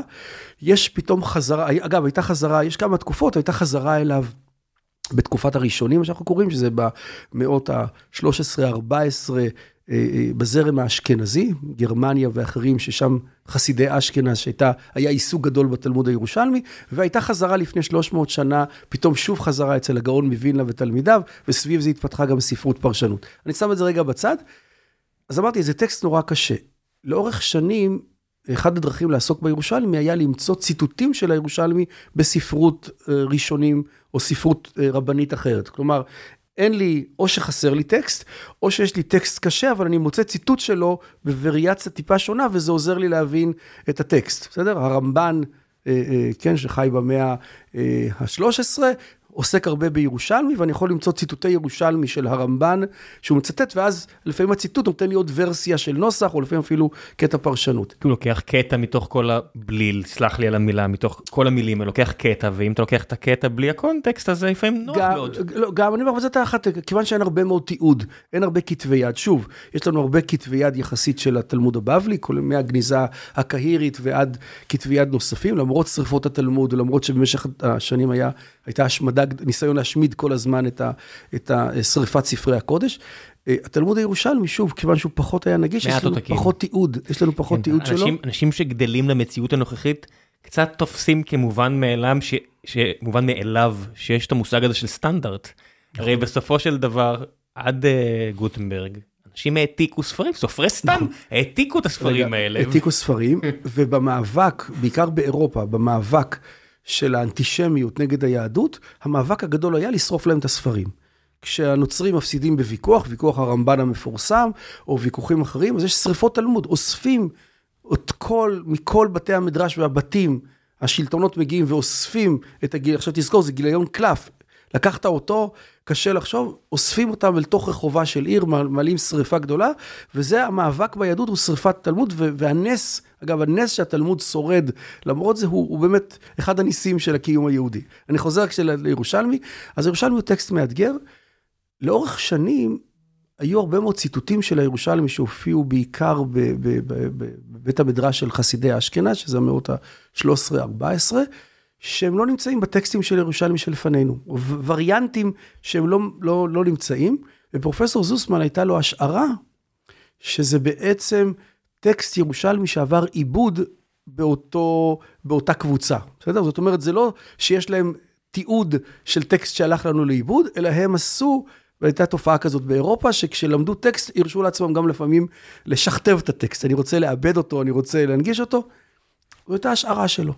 לימים, זה היה הסמינר שהשתתפתי, לימים הוא מצא בכריכות ספרים, אחד הדברים שעשו כשהחרימו את הספרים היהודים, שוב כחלק מהמאבק mm. בהמשך בלימוד התורה, אפרופו חנוכה, כן, המאבק בלימוד תורה של היוונים, אז אחד הדברים שהיו עושים זה או שורפים את הספרים, או מי שהיה יותר פרקטי, כיוון שזה היה עשוי מאור, לקחו אותם והשתמשו בהם לכריכות של ספרים. היי hey, חבר'ה, לפני שנחזור לפרק המעניין הזה עם אלי, אני רק רוצה לספר לכם על נותני החסות הנוספים שלנו, וזו חברת קמבלי, שמצוותת אתכם עם דוברי אנגלית כשפת אם שעברו את ההכשרה שלהם, והם יעזרו לכם לשפר את האנגלית שלכם, וזה לא משנה אם אתם צריכים לשפר אותה לטובת עבודה, או אקדמיה, או סתם כי אתם רוצים לשלוט יותר טוב בשפה החשובה הזו, אז אם תיכנסו דרך הלינק שאני אשאיר לכם, או שתשתמשו בקוד הקופון גיקונומי 35, תקבלו 60% הנחה על המנוי שלהם ל-12 חודשים, לשנה. זה יוצא 24 שקלים לחודש, תשלום שרובכם המוחלט יכול לעשות אותו, יש שם גם חבילות למבוגרים, גם חבילות לילדים שרוצים לשפר את האנגלית שלהם, אחלה מוצר, לא מתאים לכולם, תבדקו אם זה מתאים לכם, ואם כן, יופי של דבר. ועכשיו, בחזרה לפרק עם אלי, מקווה שאתם נהנים. או לתיקיות, למשל בספרד, בכמה מקומות, אנחנו עושים אה, בתיקים בארכיבים עירוניים, תיקים שעשויים מספרי קודש, פשוט לקחו את העור, חבל לזרוק את העור, חבל לשרוף אותו. ואז אה, עבודה, הסמינר שבו אני השתתפתי בעצם היה שהצליחו למצוא כריכות ספרים בספריית ליידן בהולנד, ספרים עם הטקסט שבדיוק חיפשנו אותו כל הזמן, והתפקיד שלנו היה לנסות להבין איפה הטקסט הזה נמצא. מדהים שהמחקר מתבסס על אה, גניזת קהיר, זה שם מפואר להגיד מקום שבו תחבו אה, כתבים נכון. יהודיים שאסור היה לשרוף או להשמיד, נכון. פלוס... אה, אפילו שטרי חוב וכל מיני דברים כאלה, נכון. שמו אותם במקום אחד ואיכשהו בזכות, אתה יודע, בריאה, לא יודע מה תגיד, נס, מצאו את זה וחוקרים נכון. את זה נכון. מאז, וליידן בהולנד שגם... אני אומר, אבל זה משהו אחר. לא, בוודאי. בגניזה אבל... הקהירית, אז באמת שמו דברים בגניזה כן. ומצאנו אותם אחרי שנים. באירופה חלק מהדרך להחרים כתבים יהודים הייתה בזה ששימרו כן. אותם בשימוש המשפיל שעשו להם, ו... והגענו לטקסט הזה, אז אני רק אסיים את החוויה שלי. אז שוב, זה היה סמינר. אה, אני, אה, כיוון שעשיתי עבודה מאוד מקיפה, אז הגשתי בסוף אה, שני מפגשים על סמינר על הטקסט שאני עבדתי עליו. אבל זה היה הרבה מעבר למה שנדרש מסטודנט. סטודנט נדרש, תנתח את הטקסט, תראה את המקבילות שלו, תיתן איזה רפרנט, ותגיד, אני... היו סטודנטים בולטים לאורך ההיסטוריה, גם גלואה ששינה את עולם המתמטיקה בגיל 19, בסוף הגיש בתואר ראשון, מה שנקרא, עבודה די משמעותית, לא, חי... לא כולם חייבים. לא, אז מה שרציתי להגיד, שאני אבל למדתי כסטודנט כמו בחור ישיבה, זאת אומרת, כן. אם זה מרתק, אז, אז מרתק אותי ולכן אה, עסקתי... אפילו לא בשביל ההצטיינות, אלא בשביל המחקר אחרי הידע, המרדף לגמרי. אחרי ההבנה. הצמא לידע, ואני אומר, וזה המאפיין של בחור ישיבה רגיל. איך מגיעים מזה? לתקשורת. לעולם התקשורת והעיתונות שהוא אה, הרבה פעמים, אז... אתה יודע, אין לי בעיה להגיד את זה, לא אתה, אני אומר, העולם כולו הוא רדוד, כי בסופו של דבר הביטוי של העיתון של היום זה הנייר, הנייר דגים של מחר, הוא מגיע ממקום של משהו שחייב לצאת כל יום, חייבים למלא את התיבות דואר, כמות על פני איכות, זאת אומרת, איך, מגיע, איך אתה מגיע ממש 180 מעלות משם. כן, אז, אז, אז באמת, זה, זה סיפור מרתק, הוא לא רק סיפור סינדרלה מרתק, הוא באמת סיפור מרתק גם. שבעגה שלנו, בעגה היהודית זה נקרא סיפור של השגחה עליונה. איך בסוף הקדוש ברוך הוא גלגל אותי להיות איפה שאני נמצא היום? אז אני חוזר, למדתי בישיבה, אה, ניסיתי, והחלטתי שאני רוצה להמשיך ללמוד בישיבה, כי זו הייתה האהבה הגדולה שלי. ניגשתי למנהל הישיבה, שהיה ידיד טוב של אבי, קוראים לו הרב יצחק חברוני, הוא אמר לי, אתה רוצה להמשיך ללמוד בישיבה? אין לי התנגדות, אבל אין לנו מלגות. אבל למה אתה צריך אותנו? אביך תומך כל כך הרבה במוסדות תורה שהוא יתמוך בך. לא, אני רוצה להיות עצמאי, אני לא רוצה שאבא ישלם עליי. אז אמרתי, אתה רוצה, אתה יכול להישאר כאן, יש איזושהי מלגה קטנה של משרד הדתות, אז אני יכול לרשום אותך, תקבל, זה כמה מאות שקלים, אבל מעבר לזה, אמרתי, בסדר, אני אסתדר. התחלתי ללמוד, אשתי בדיוק התחילה את הלימודים שלה במכללה בבית וגן, למדה ייעוץ חינוכי, היום היא פסיכולוגית קלינית, אבל אז התחילה את המסלול שלה כיועצת חינוכית. וכמה חודשים אחרי, למדתי, אהבתי את זה מאוד, והסתפקנו במועט, היינו זוג צעיר. כמה חודשים אחרי התחיל לצאת לאור עיתון שנקרא משפחה. זה בעצם היה ירחון צבעוני ראשון שיצא במגזר החרדי, עיתון קטן, נישתי, חמוד כזה, וחיפשו מפיץ. שמה, שמה כתבו בו? מה... אני פשוט לא מכיר את העולם הזה. כתבות מגזין, כתבות צבע, זה יכול להיות מכתבות על, על תופעות בעולם, זה יכול להיות כתבת פרופיל מעניינת על נשיא ארגנטינה החדש, הצבעוני. אה, אתה אומר, אפילו לא זמר, זמר חרדי שעולה לגדולה, אלא לא, משהו חיצוני לגמרי. לא, אני אומר, זה יכול להיות דמויות יהודיות, אה, דמויות יהודיות, זה יכול להיות סתם סיפורים של הוואי, מדורים ל, ל, לילדים, מדורים לנשים, אבל, אבל הרעיון היה, עיתון, תחשוב על מגזין יפה, כתבות צבע יפות. של ההוואי העולם החרדי או ההוואי מה שקורה בעולם, בסדר? וזה היה מקובל על כל הרבנים שהדבר הזה יוצא ובסדר? אה, לא, ממש לא, תכף נגיע לזה, אבל בהתחלה הוא לא איים גם על אף אחד, כי הייתה כבר, באותה תקופה התחילה אה, עיתונות, אה, העיתונות החרדית היא בעיקרון עיתונות מפלגתית. מסורתית במשך למעלה ממאה שנה, מה שאפיין את העיתונות החרדית, שהעיתונות היא עיתונות מטעם. כלומר, עיתונות, מבינים את הכוח הגדול שיש לתקשורת, ו, ובעצם מה שעשו... זו התפתחות של הפשקווילים? לא, לא, לא, לא. זה משהו חיצוני לגמרי שנולד יש מאין. אגב, זו התפתחות של המאבק בהשכלה. אחד הדברים שבעצם פתחו את עולם הידע, את הגטו היהודי לעולם הידע, היה אחרי שהגטו נפתח, בין היתר היה את העיתונים. ובאירופה של המאה ה-19, או מאה ה-20, העיתונות, בתי הקפה בווינה, כן, כן. העיתונות הופכת להיות הדרך שבה הידע מונגש, ואז הוויכוחים הגדולים הופכים להיות מעל העיתונות, ובשלב הראשון החברה החרדית, אנחנו פותחים סוגריים, כי נחזור אותו לישיבה. הכל טוב, זה זה מה שקורה פה, מי שלא אוהב את זה, לא היה מגיע ל-820 פרקים. אה, אז אני אומר, מה שקורה זה שבשלב הראשון, העולם החרדי רואה איום גדול. בתרבות העיתונות, כי העיתונות זה הדרך הכי טובה לנהל את הדמוקרטיזציה של הידע, את הוויכוח, והשכלה רוכבת עליו. והשכלה ממש לוקחת את הכלי הזה, זה הופך להיות הכלי שבו אפשר לבקר ואפשר להביע דעות, ואפשר אה, אה, לגשת אל האינדיבידואל, לא דרך הקהילה, ו- ולנסות ל- ל- לגלות לו עולם. one to many, לא one to one גם. אתה יודע, זה לא חברותה של שני אנשים שמדברים, אלא בן אדם אחד שכותב לרבים. הרצל עיתונאי, בן גוריון עיתונאי, יש בסוף סיבה ש... ואני אומר, והז'אנר הזה מאוד פורח, והוא הכלי הכי חשוב של עולם ההשכלה. והתגובה הראשונה של, ה, של החרדיות, צריך לזכור, החרדיות היא, האורתודוקסיה, היא סוג של תגובה למודרנה. אולטרה-אורתודוקסיה, מי שירצה כן. להדגיש. לא, אני אומר, אבל האורתודוקסיה במקור, כן. היא בעצם התגובה בהמשך יש לנו הבחנות של אולטרה אורתודוקסיה ומודרון אורתודוקס, אבל אני אומר, בגדול האורתודוקסיה הייתה תגובה לאותה פריצה של המודרנה, בעצם המודרנה מאיימת לשבש את סדרי העולם היהודי, אם עד אז העולם היהודי היה חי בתוך איזשהו גטו משלו, סגרגציה ועולם משלו, פתאום העולם נפתח, גם נפתח, כן, עם האמנציפציה ושאר הדברים, פתאום היהודי יכול להגיע לכל מקום. אבל הוא גם נפתח תרבותית, פתאום בואנה, הידע זורם, והידע זורם קודם כל באמצעות העיתונות. כן, אנשים לא נכנסים לקרוא את כתבי אריסטו או שפינוזה, אבל הם קוראים עיתון. יושבים... הם קוראים גם אריסטו ושפינוזה, אתה יודע, אם אתה מגיע לאוסטריה ואתה רואה שם באחד המוזיאונים של ה...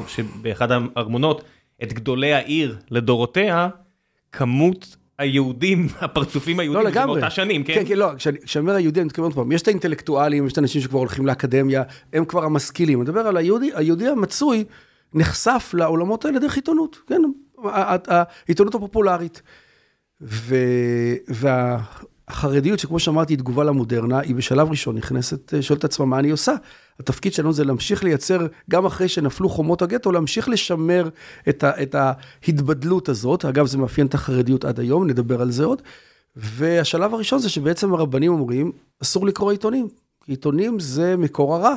לקריאת עיתונים היא בעצם הדרך לחשוף את האנשים לכל הרע ש, שקורה בחוץ, ויש איזושהי נטייה, שוב, של הסתגרות, אנחנו לא קוראים עיתונים.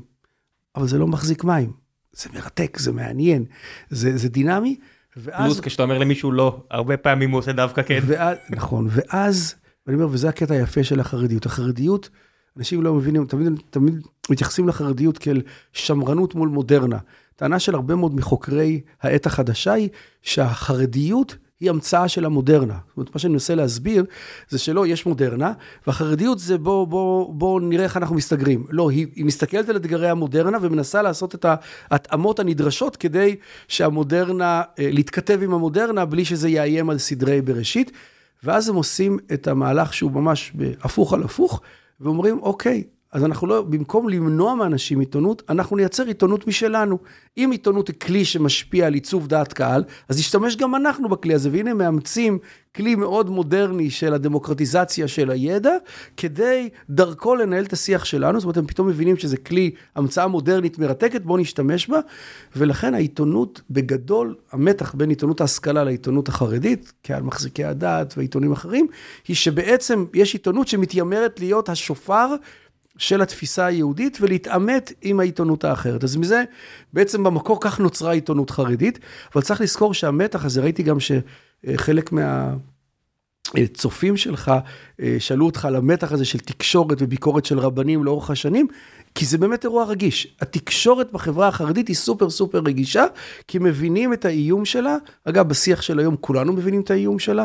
תקשורת מאוד מאוד בקלות יכולה להתבלבל, ובמקום לדווח, להתחיל לקבוע סדר יום, ולהוביל סדר יום. זה לא כזה חדש, אתה יודע, פוליצר ואחרים אה, הוציאו את, אה, והרסט, הוציאו את ארצות הברית למלחמה בקובה, כי... כי הם רצו למכור עיתונים. בסוף ברגע שאתה גם מכניס כסף לסיפור הזה ויש כבר אינטרסים של רייטינג. אה... וזה, וזה, אגב, זה באמת קטע אה, מטריד מאוד, ושוב, כשאני דיברתי על, ה, על השיח שבין החברה החרדית לחברה הלא חרדית, לחברה החרדית יש מודלים של חינוך, מודלים של למידה, מודלים של תקשורת, מודלים של קהילה, ואני אומר, כל כך חשוב שהם יבואו לשיח, כי אין כמעט נושא שאנחנו נדבר עליו, או אינטרנט, שאין לחברה החרדית עמדה שאתה אומר, רק שנייה, אחרי שאני יודע לזלזל, להגיד, כן, אתם, הרבנים מפחדים שאנשים ייחשפו לעולם, אני אומר, רגע, רגע, האם לא נדרש איזונים אחרים בתקשורת ממה שיש לנו היום? כשעיתונות, אגב, כשעיתונות שהיום בניגוד, החברה החרדית זה המקום היחיד שהעיתונות עדיין פורחת, הפרינט, אנחנו קבוצת תקשורת אה, בינלאומית, שיש לה מוצאים אה, מדי שבוע מהדורות גם בעברית וגם מהדורה באנגלית בינלאומית, אה, בעשרות אלפי עותקים, אנחנו היום מוצאים מדי שבוע למעלה מ-60 אלף עותקים לעיתון יקר שנמכר ב-26 שקלים ו-8 ו-9 דולר בחו"ל, עיתון מאוד מאוד יקר, חבילת עיתונים. בחגים למעלה מ-100 אלף עותקים בפרינט, ואני יודע שהעולם סביבנו, התעשייה, בתי הדפוס, עומדים משתאים, כי עולם הפרינט הולך ודועך, ורק בחברה החרדית הוא הולך ופורח. יש, יש מקום נורא גדול עדיין לתקשורת מסורתית גם בעולם החרדי. אבל תמיד אני אומר שכשרוצים להבין, או אתה רוצה, נקפוץ לדבר קצת על החזון שלי, כל כך חשוב. רגע, אבל אני רוצה קודם כל לפני שנלך לחזון. לא, אני אחזור לסיפור של התקשורת, לא ברחתי. לא, אני רוצה לחזור לסיפור שלך, כן, כן, עם כן, משפחה והכל. אני לא שכחתי אותו. אוקיי. זה סיפור, זה סיפור מכונן. הפרק הזה זה כמו דף גמרא, קופצים מדבר לדבר ובסוף יהיה מסר. זה סיפור מכונן. אז אני רק אסגור אבל את הטענה ואני אחזור לסיפור. אז אני אומר כך, אה, תקשורת אה, חרדית אה, במקור, הייתה תקשורת שהבינה שתקשורת היא מאתגרת, היא אפילו קצת הנגשה או דמוקרטיזציה של הידע היא בעייתית, והיא ניסתה ליצור משהו שאומר, תהיה תקשורת, זה כלי חשוב, זאת אומרת, זה כלי פופולרי, זה כלי שאפשר, בואו במקום לתת שיעור תורה עמוק, אני יכול לדבר על ענייני השעה, על האקטואליה, ולתת לזה פרספקטיבה יהודית או פרספקטיבה תורנית, בסדר? אבל הוא חייב להיות אלטרנטיבה שתהיה מספיק איכותית כדי שתתחרה באטרקציה שיש בחוץ, בסדר? וכאן מגיע, אני קופץ, כש, אז בעצם העיתונות בארץ, כשהגענו לארץ, העיתונות בעצם הייתה עיתונות שהיא מאוד מאוד אה, אה, מזוהה פוליטית. זאת אומרת, העיתון המוביל, כשהיהדות החרדית התכנסה כולה סביב מפלגה אחת, אגודת ישראל, אז היה עיתון המודיע. הייתה עוד מפלגה קטנה שקראו לה פאי, פועלי אגודת ישראל, זה היה להם עיתון שנקרא שערים. המפלגה נגמרה, העיתון נגמר. כשהליטאים והחסידים מתפצלים בעקבות uh, המאבקים שהרב שך הוביל, אז הוא מבין שהדבר הראשון שצריך לעשות כדי לייצר כוח זה לייצר עיתון, עוד לפני שהייתה מפלגה קם עיתון שנקרא יתד נאמן, אז הרב שך באמצע שנות ה-90, 85 אם אני לא טועה, אה, מקים עיתון שהעיתון מקים מפלגה, וכך בהמשך ש"ס מקימה עיתון, לבלז יש עיתון, לחב"ד יש עיתון, ופתאום הגיעה עיתונות אחרת למגזר. הראשון היה עיתון יום השישי של אה, יצחק נחשוני, שבסוף ימיו גם היה, היה כתב טור אצלנו. רגע, ובא... מתי זה קורה? באותה תקופה, באמצע שנות ה-90. כשאת, איפה זה פוגש אותך? זה, זה השלב שאני נכנס לסיפור. לא, אבל איפה זה פוגש אותך? זאת אומרת, אתה רגיל שתיבת הדואר שלך יש בה עיתון? זאת אומרת, אצלכם הבית תמיד היה עיתון של מה שהכי מזוהה עם... אה, כן, שנים, שנים גם הגיע לבית אה, מנוי להמודיע, זה, זה, זה אוקיי. העיתון הבית של המגזר, מי שרצה עיתון יומי, להתעדכן מה קורה, אז הוא לא קורא מעריב. והיית קורא כאילו? הוא קורא, כן, סתם עדכוני חדשות כאלה. אבל זה לא היה משהו שמרתק אותך, זאת אומרת... לא, לא, לא, אף פעם לא. לא, אם שאלת אם עסקתי בעיתונות, לא, זה אף פעם לא עניין אותי. אצלי, אתה יודע, זה... אצלי, אתה יודע, כל מי שמכיר אותי כילד גן, זוכר שאתה יודע, הייתי קורא א' עטף את כל העיתון, לא, לא, לא מפספס כלום. לא, הייתי ילד של ספרים, לא ילד של לא ילד של עיתונים, דווקא לא. זה... אני אומר, אבל אז מתחילה, ואני אומר, אז מתחילה העיתונות החרדית הבלתי תלויה, הלא פוליטית, זה היה... אירוע פורץ דרך, יצחק נחשון הקים את עיתון יום השישי, וזו הייתה פעם ראשונה שהיה בעצם עיתון, אה, הייתה תקופה שהוא גם היה קשור לרשת שוקן, אבל עיתון שעוסק בפוליטיקה החרדית, והוא יכול לבקר את הפוליטיקה החרדית. הוא למשל הוביל מאבקים כמו המאבק בתקציבים הייחודיים קראו לזה בזמנו, היום קוראים לזה קואליציונים, אבל אז היה, מפלגות קיבלו, אגב, לא רק החרדיות, קיבלו כסף למפלגה. וזה היא צריכה לחלק לפי ראות עיניה. מפאי המציאה את זה, הכל בסדר. יפה. ופתאום באה עיתונות שמאתגרת את זה, ופתאום, אז אם עד היום עיתוני הבית, התפקיד שלהם זה תמיד לציין, אגב, אם עבר אה, חוק, אה, או, או הייתה איזושהי הצלחה כלכלית כזו או אחרת, אז בעיתון של המודיע יכתבו שבזכות השתדלות חברי הכנסת החרדים של אגודת ישראל, ואף אחד אחר חוץ מהם לא קיים, וביתד נאמן יכתבו שבזכות גפני וזה, ופתאום הגיע עיתון שלא חייב שום דבר, לא לגפני ולא לליצמן ולא לזה, ויכול לאתגר ולשאול את השאלות. אבל אין פה מערכת יחסים, הרי בסופו של דבר, גפני הוא חלק, מ... או ליצמן הם חלק ממערכת שיש בה רבנים וקהילה, ומי שהוא חבר בקהילה הזאת, הוא המנוי לעיתון. זאת אומרת, זה לא שעיתונים מנותקים אז, לגמרי ממארג הכוחות בחברה אז החרדית. אז בדיוק כאן מתחיל המתח. בדיוק כאן מתחיל המתח. כי הפוליטיקאים אומרים, סליחה, איך אתה יכול לבקר אותנו? הרי בעצם אנחנו שלוח, שלוח, שלוחיהם של גדולי התורה, ומי יכול לבקר אותנו? ואתה אומר, אנחנו מאוד מאוד, וזה מה שהתחילה העיתונות החופשית, אומרת, חלילה, אנחנו מאוד מאוד מכבדים את גדולי התורה, ואנחנו גם מבינים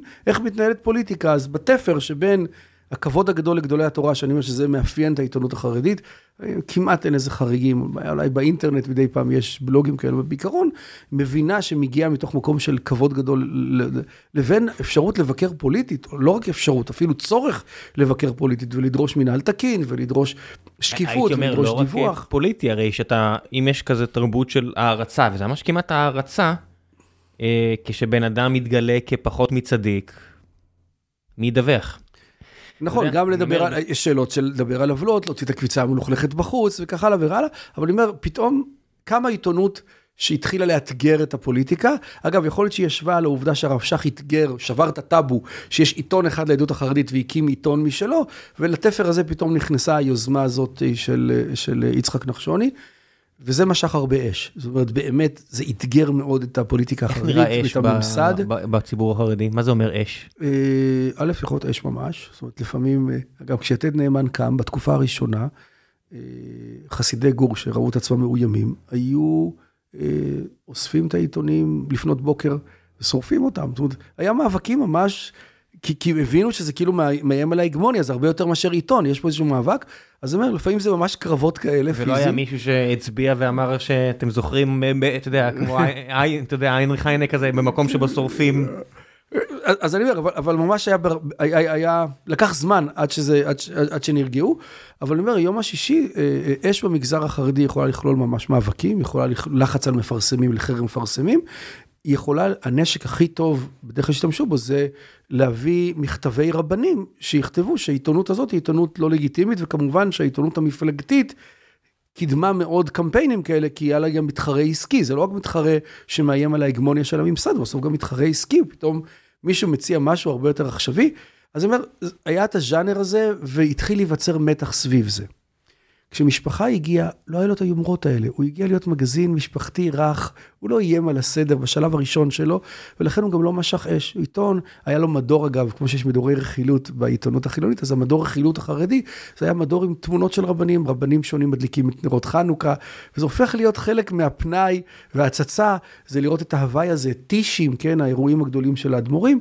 בקיצור, אתה מייצר תרבות פנאי יפה, אבל אני יכול להגיד שמשפחה זכה לתקופת חסד בתקופה הראשונה, כי הוא לא איים על אף אחד, הוא פשוט היה עיתון נחמד. Mm-hmm. אז אני חוזר אליו, מתחיל בסוף 87, מתחיל לצאת ירחון, שיוצא תשע, עשר פעמים בשנה, פעם ראשונה שיוצא מגזין כרומו, צבעוני, עם תמונות, עם כתבות צבעוניות על טבע ועל אה, זה, ומחפשים מפיצים, עיתון חדש, ולקחו את אחי, הציעו לו בהתחלה להקים להם קו הפצה, כי זה עיתון שלא קיים, אתה צריך ללכת, לחפש חנויות וכולי, והציעו לו עמלה טובה, אבל אחרי חודשיים, כשהעסק עבד וזה הפך להיות הצלחה גדולה, אז המו"ל שהיה איש לא מספיק ישר, אמר לעצמו, לא הבנתי, מה אני צריך אותו? נקראת, יש לי כבר קו הפצה, אני אקח נהג, נותן לנהג כסף. נוריד את המידלמן ולא צריך לשלם לו. לא צריך לשלם לו. והכי מהר מאוד הבין, הבנתי, אז ביזנס פה לא יהיה. אבל שאל אותי אם אני מחפש עבודה סטודנטיאלית, לומד בכולל, אז עבודה של פעם בחודש, יום או יומיים בחודש, חודש, פעם בחודש וחצי. אמרתי, בטח, אני אשמח, הייתה לי אסוסיתא. אמרתי, בוודאי שאני אשמח, וזו הייתה העבודה הראשונה שלי. אז בעצם הייתי תלמיד ישיבה, תלמיד כולל, וכחלטורה, אחת לחודש או אחת לחודש וחצי, תלוי בתדירות שהוא יצא, הייתי מפנה איזה יום, יום וחצי אינטנסיבי, נוסע לדפוס, מעמיס את העיתונים, נוסע לחלק את העיתונים, חוזר הביתה בסוף היום, זה מגזיני כרומו עם, עם ידיים אדומות, אבל מאפשר לעצמי כל החודש ללמוד חופשי, כאוות נפשי, אה, במקום שאני אוהב, אף אחד לא צריך לפרנס אותי, לא צריך תקציבים מאף אחד. בוא'נה, זה היה הגשמה גם של החלום היהודי, כי גם צריך לזכור שהאידיאל היהודי זה שלומדי תורה לא צריכים לקבל תשלום עבור לימוד התורה. הוביל לצטט את הרמב"ם שמדבר על זה, אבל ברור, זאת הנורמה. ברור שהעולם האידיאלי זה שאתה לומד תורה, תורה לשמה, אתה לא מקבל על זה כסף. אז הנה, מצאתי אפשרות לשלב בין משלח יד לבין חלוקת העיתונים. אני מיד אחזור לזה, אבל ככה התחלתי, והעץ היה מאושר, ממש היה לי כיף. יום וחצי עבודה אינטנסיבית, אחר כך על פני החודש בסופי שבוע, יום שישי, בצהריים הייתי הולך לחנויות לאסוף את החזרות, אה, לגבות כסף. והרווחתי כפול מאברך בכולל. זאת אומרת, השכר החודשי שלי על אותו יומיים, יומיים וחצי עבודה בחודש, היה כפול ממלגה מלאה שקיבל אברך. אז גם הרווחתי, גם הייתי עצמאי, גם יכולתי ללמוד במקום שאהבתי ללמוד, ובאמת הייתי מאושר. גם גיוון, לא יודע, זה גם גיוון ליום. אין בושה בלהגיד, אתה יודע, לא זה. כל בן אדם שכל כך לא רגיל לעבוד, נגיד עכשיו אנשים שהם בהייטק, שרגילים לשבת כל היום, ופתאום הלכו להתנדב באיזה קטיף נכון, תותים, פתאום אומרים, וואו, איזה, איזה נחמד יש זה, חיים. שאתה, יש שמש ואני קוטף משהו, עובד, אתה יודע, מגוון את היום שלי. נכון, אבל נגיד שזה היה גיוון קשה, כי זו הייתה עבודה פיזית. ברור שעבודה פיזית קשה, אבל יש, בסוף, אתה יודע, אנחנו קשה, אבל אני אפילו להגיד גם לא כך מכבדת, צריך לזכור, אני אברך בישיבת חברון, ואני מוצא את עצמי מסתובב ברחובות גאולה, וזה, וסוחב עיתונים כמו אה, אחרון הפועלים, אה, בוא, אבל היה לי נורא כיף עם זה, נורא שמחתי. לקבל צניעות, אה, לקבל כף הצניעות מהמציאות, לפעמים זה טוב. אהבתי את זה. כן. הייתה רק בעיה אחת. אגב, לימים מה שקרה זה שעבדתי ככה, אני חושב קרוב לשנתיים, ואז הציעו לאבי, אם הוא רוצה לקנות את העיתון, עכשיו זה, אבי היה גם יזם חברתי וגם איש עסקים, הוא חשב שחשוב שיהיה כזה עיתון, זה דבר חשוב, ולא ראה בזה ביזנס, כי זה לא היה ביזנס, זה היה מין עיתון נורא אזוטרי וקטן. הוא אומר, למה לא, אם הבן שלי עובד שם, אני אקנה את העיתון, קנה את העיתון, קנה את העיתון, אז שאלו אותי, אז אמרו לי, אתה צריך לבוא לנהל, כי אבא שלך קנה את העיתון. אמרתי, אבל אין לי תוכניות לנהל, אני רוצה ללמוד תורה. אמרו לי, כן, אבל אבא שלך כבר השקיע פה, תבוא.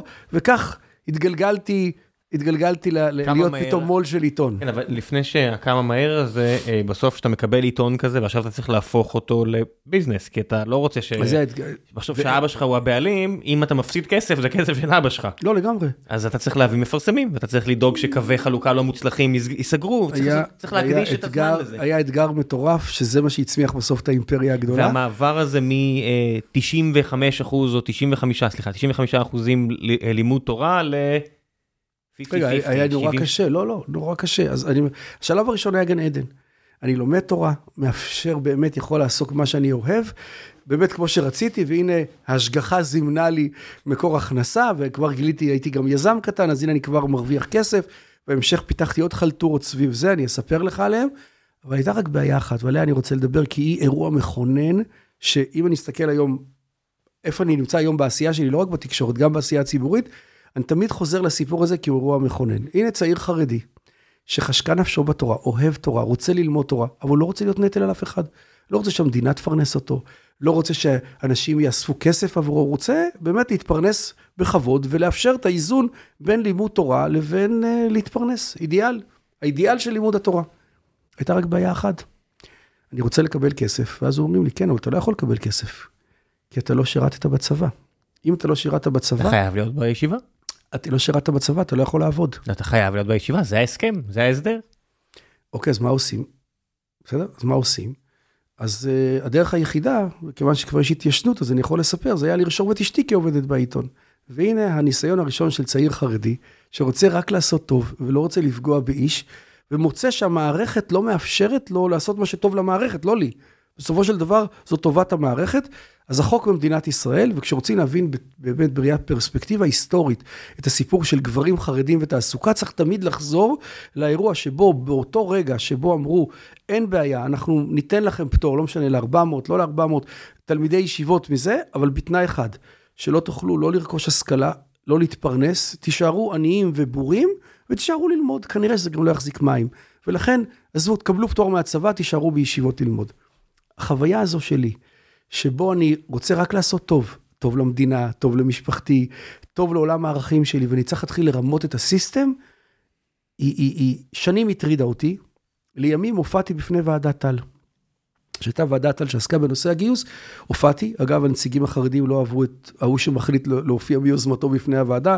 אנחנו מנהלים פה את האירוע, אל תתערב, אבל באתי לוועדה, כי המתח הזה בין הסיפור של שירות צבאי, שזה אירוע סופר רגיש ומורכב, עוד נדבר עליו גם בימים אלה, אבל בכלל, שנים. המתח הזה בין החברה החרדית לחילונית יושב על שני אירועים מרכזיים. יש עוד, עוד דברים ברקע, אבל שני אירועים מרכזיים במתח. אחד זה נושא השירות הצבאי, לימוד תורה מול שירות בצבא, והשני זה נושא התעסוקה. והשאלה שאני שאלתי כשהגעתי לוועדת טל, אבל מי האידיוט שחיבר אותם יחד? כל אחת מהם זה אירוע מספיק גדול ומורכב שכדי לפתור אותו צריך לפתור. אבל המצעד האיוולת, שבו לקחנו נושא אחד, שזה נושא צבא, ואמרנו, אוקיי, חרדים, אתם מחוץ לאירוע. וקשרנו אליו נושא אחר, זה נושא תעסוקה, אמרתי, אין בעיה. חרדים, אל תלכו לצבא, אבל גם לא תוכלו להתפרנס. לא תוכלו לרכוש השכלה ותישארו בישיבות. וזה פתאום יצר את אותה מוטציה, שפתאום אתה מגלה מסות של אנשים שאולי היו רוצים לשלב בין תורה לעבודה, או היו רוצים מעבר רך שבהמשך ישתלב בשוק העבודה, אבל הם צריכים להיות עבריינים כדי לבצע את זה, כי אתה צריך לבצע תהליך שבו אתה אומר, אוקיי, או שאתה עוזב את בית המדרש והולך לצבא, אומר, אבל אני עוד לא קיבלתי החלטה שאני הולך לצבא. עזוב, נדבר עליה תכף. אבל אני עוד לא קיבלתי את ההחלטה הזאת, ואני רוצה לפרנס את משפחתי, אני לא רוצה להיות לנטל על הציבור. לא, לא, לא, לא, אדוני. לא הלכת לצבא? מצוין, אז תישאר בבית. עזוב את זה, וזה- גם יש פה את העניין של אה, לשון החוק, ספר החוקים ואכיפה.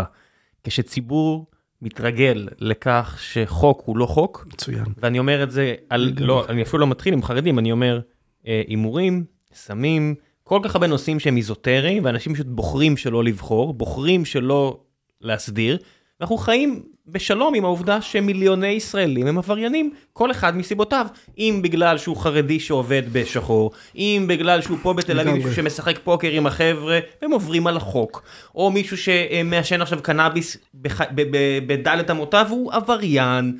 אה, כל כך הרבה דברים, זאת אומרת, מה, מה בכלל משמעות החוק, אם לגמרי. כל כך הרבה אבל חלקים כאלה כאן- גדולים בציבור עוברים עליו גם. אה, אני אגיד יותר מזה, זה, זה, זה, זה, זה עוד הרבה יותר עמוק בהקשר החרדי, כי יש בכלל מתח בין החברה החרדית למדינה, בסדר? נדבר על זה, יש, יש מאבק נרטיבי, הציונות מול השמרנות, ה... בסדר, יש כאן, יש כאן אירוע גדול. אני לא מזלזל בזה, אני רק אומר, לא, אתה רגע, מעודד את אני- בעצם את לא, אני השסע. מוסיף את זה.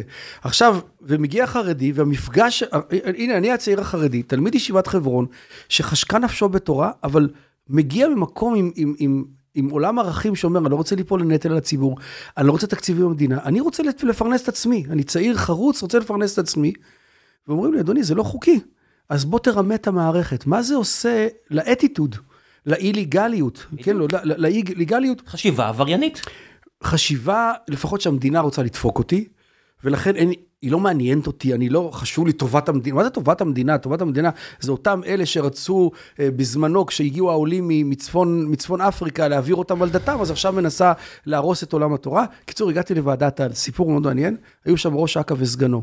אני זוכר, שאלתי אותם, מה הדרישה הפוזיטיבית? כמה שעות ביום תלמיד ישיבה צריך ללמוד? כי אגב, לשון החוק הוא שאסור שעות. לך, לשון החוק, אה, ש, ש, ש, היום יש קצת שינוי, אבל לשון החוק הוא שאסור לך לעשות בשום עבודה שיכולה להכניס. זאת אומרת, גם אם אתה מנקה את הבית, לא ברור שאתה לא עובר על החוק, כי בעיקרון זה דבר שמקובל לקבל עליו תמורה. אני קצת מקצין, אבל זה כאילו, ה... לשון החוק אומר, לומד תורה לא עושה שום דבר שיכול להכניס לו הכנסה. שאלתי אותם, מה הדרישה הפוזיטיבית? כמה שעות ביום צריך ללמוד תורה כדי לחשב תורתו אומנותו? הם הסתכלו אחד על השני והשני על האחד, כי מעולם לא נשאלו את השאלה, ואמרו, שמונה שעות, תשע שעות, אמרתי, אני אלך איתכם, תשע שעות, כי אף פעם לא שאלו את השאלה, תשע שעות, אמרתי, אדם לומד משמונה עד חמש, תשע שעות, אי אפשר להתווכח תורתו אומנותו, זה עיסוקו העיקרי. חוזר הביתה, עוזר לאשתו לקלח את הילדים, אוכלים ארוחת ערב, עכשיו יש לו ערב פנוי, והוא רוצה בערב הזה לפתוח תיק עוסק מורשה במע"מ, במס הכנסה, ולהתחיל לכתוב מזוזות, אה, אה, לעשות עמלת חשבונות, ללמוד סטודנט. תכנות, כמו סטודנט שאף אחד לא מפרנס אותו, מה, אתה יודע, אני- עבדתי רוב האוניברסיטה כמו סטודנט, ה- הקדשתי, הוא רוצה, הוא רוצה לקום מוקדם בבוקר לחלק עיתונים. אמרתי להם, תקשיבו, יש, יש בשנה לתלמידי הישיבות, יש כמעט שלושה חודשי חופשה. בסדר? יש חודש ניסן, שזה חופשה, שלושה שבועות בחודש אב, מיד אחרי תשעה באב ושלושה שבועות של חודש אב, ורוב חודש תשרי. אמרתי, בתקופה הזאת, תלמיד ישיבה יכול לעצור טרמפים, הוא יכול ללכת להפגנות, הוא יכול ללכת לאיבוד במדבר יהודה, אבל אוי ואבוי אם בתקופה הזאת הוא רוצה פשוט להיות איש חרוץ וללכת לאפות מצות כדי שהוא יוכל לחסוך כסף לפרנס את עצמו. תגיד, זה נראה לכם הגיוני? זאת אומרת, כאילו הטענה שלי הייתה כפולה. פעם אחת אני אומר, מוסכם עלינו שמי שלומד תשע שעות ביום תורתו אומנותו, מה הוא עושה בשאר השעות שלו? הוא איש חרוץ, הוא רוצה להתפרנס, אתה אומר לו, לא, אדוני, אסור לך, תשב רגל על רגל, לך להפגנות, מה שאתה רוצה תעשה. דיר באלק אם אתה הולך להתפרנס, זאת עבריינות. עידוד בדלנות. עבריינות, אתה עבריין אם אתה עושה את זה, ואז כשהוא עושה את זה, והוא, בסוף הוא עושה את זה, אז הוא נותן שיעורים פרטיים, בסוף אנשים צריכים לשרוד. זה גם, אתה יודע שלי, זה גם חיילים, כן? בוא, הנה סוד. צה"ל לא באמת צריך את רוב החיילים, את רוב החיילים בצה"ל, אני אומר את זה. יש אבטלה סמויה אדירה. היום שאפשר להתפרנס בצורה שהיא פחות פרונטלית, פחות תצריות שם, אנשים מתחילים, אתה יודע, לעבוד בכל מיני דברים דיגיטליים, הם עוברים על החוק. רובם לא מקבלים אישורים, אני מניח. צה"ל מעודד עבריינות, מעודד בטלנות. ואז, ואז עכשיו אני חוזר לגמרי, אני חוזר לחוויה החרדית, ואני אומר להם, תגיד, זה נראה לכם הגיוני? שוב, על, על, על הקשר בין תעסוקה לצבא, אני אומר, אני איתכם. אתה אומר, מי שלא, מי שלא שירת בצבא, זה, סליחה, מי שלא שירת בצבא, לא יכול לעזוב את בית המדרש, הפטור היחיד שלנו, הדחייה שנותן לך משירות צבאי, היא רק כל עוד שתורתו אומנותו. אני איתכם, אני לא מבקש לשנות את הקריטריון הזה. זאת אומרת, אני מסכים שמי שמחליט לעזוב את בית המדרש ולצאת, קודם כל שילך לצבא. הכל בסדר. אני שואל אותך, אבל אדם שנמצא בבית המדרש, וגם אתם מסכימים שהוא עומד בדרישות סף האלה, למה אתה לא מאפשר לו לפרנס ולהוריד את הנטל מהמדינה שתצטרך לפרנס אותו? הייתי קול קורא במדבר, אף אחד לא הבין מה אני רוצה מהם. כאילו, אכ"א לא מבין למה זה עסק שלו, מה הוא קשור לזה. את אף אחד זה לא עניין, ניסיתי לקדם את זה, אני, אני קופץ, כי רגע, רגע, השיח היום... אל תקפוץ. לא, מה- רגע, אני מה- קופץ, מה עושים אבל... הרבנים ששומעים אותך בוועדת טל? אני לא מדבר על האלוף טל, אני לא מדבר על אנשים אח- אחרים, בסדר, הם לא חושבים ולא מעניין אותם, זה כסף של אנשים אחרים, כמו שקוראים לזה. מה חושבים הרבנים ששומעים אותך? לא, א', רבנים לא שומעים, אבל אני יודע שאנשים שישבו בוועדה... אתה איש אה, ציבורי, רבנים שומעים. לא, לא, רגע, לא, אני אומר, אנשים ישבו בוועדה, אני יודע, קיבלתי דרישות שלום, שהלכו ואמרו, מה, מי זה החצוף הזה שהחליט מיוזמתו לבוא להציג עמדה? עמדה חרדית אנחנו מציגים, אף אחד לא... אבל למה הרבנים נגד? לא, רבנ- רבנים נגד, כי הם לא ברור למה אתה מערער להם פה. כשאתה מגיע להם, מגיע אלי פלאי, לא בתיאום עם הרבנים, שלחו שם עסקנים. פתאום מגיע אלי, אף אחד לא שלח אותו, והוא מביא סדר יום, אף אחד לא ברור לו סדר יום טוב, סדר יום רע, זה מאפיין... אבל אתה מעלה רעיון, עזוב, עזוב את. האדומינום של יפה. אלי לא אלי. אתה העלית נקודה. מה חושבים על הנקודה הזו בעולם החרדי? רגע, אז, אז, אז אני אגיד, לא יצא לי לנהל שיחה כזאת, אבל אני יכול להגיד, אני, כיוון שאני אקטיביסט, אז את הרעיון הזה המשכתי, ובזמנו, uh, כשברק היה שר ביטחון, נפגשתי עם uh, אלון ליאל, כי מישהו סיפר לו שיש לי איזשהו מודל, והצעתי, אבל אני קופץ להיום, ראם, היום, הדיבורים על זה שבוא נקדים את גיל הפטור, מתכתבים ממה שאני טענתי לפני למעלה מ-20 שנה. לא, אני עוד לא אומר אם, אם אני בעד או נגד, אבל אני אומר, פתאום מישהו אומר, רק שנייה, אבל תראה מה קרה לנו כאן. 75 שנה, אנחנו בגלל הוויכוח הזה, כן צבא, לא צבא, שהוא סופר חשוב וסופר מורכב, משלמים מחירים כלכליים וחברתיים מטורפים. אתה אומר, אבל מישהו מוכן שנייה לעצור? ולצערי לא מוכנים לעצור. גם היום, אני אומר, אני, אני שמח לראות שהייתי, אולי הקדמתי את זמני, שמתחילים לדבר בכיוון הזה, אבל זה עוד פעם, זה נגיעה ראשונית קלה. אגב, מי שהתחיל לדבר עליה, לא דיבר עליה מהמקום של בוא נראה איך תורמים לכלכלה, הייתה אמונה, בזמנו כשלפיד היה שר אוצר, קראו לזה ריקון הבריכה. אם נשחרר את בחורי הישיבות מהכלא של הישיבות, נוציא פטור, אגב הבן שלי אז למד בישיבת חברון, ואז הוציאו פטור, אם אני לא טועה, של גיל 22, הייתה שנה שאמרו, אוקיי, כל מי שהוא מעל גיל 22, זהו, מהיום והלאה פטור מצבא. בניגוד ל-27. כן. אגב, 27 זה גם חידוש, כי כשאני הייתי צעיר, גם 35, עד גיל פטור ממילואים היית צריך להגיש דחייה משירות צבאי, זאת אומרת, עד 35 או 38 אתה לא יכול להתחיל לצאת לעבוד אם לא הלכת לצבא, ואני עוד לא הולך לצבא. בסדר, אני, אני חרדי שמכל מיני סיבות עוד לא החלטתי שאני הולך לצבא.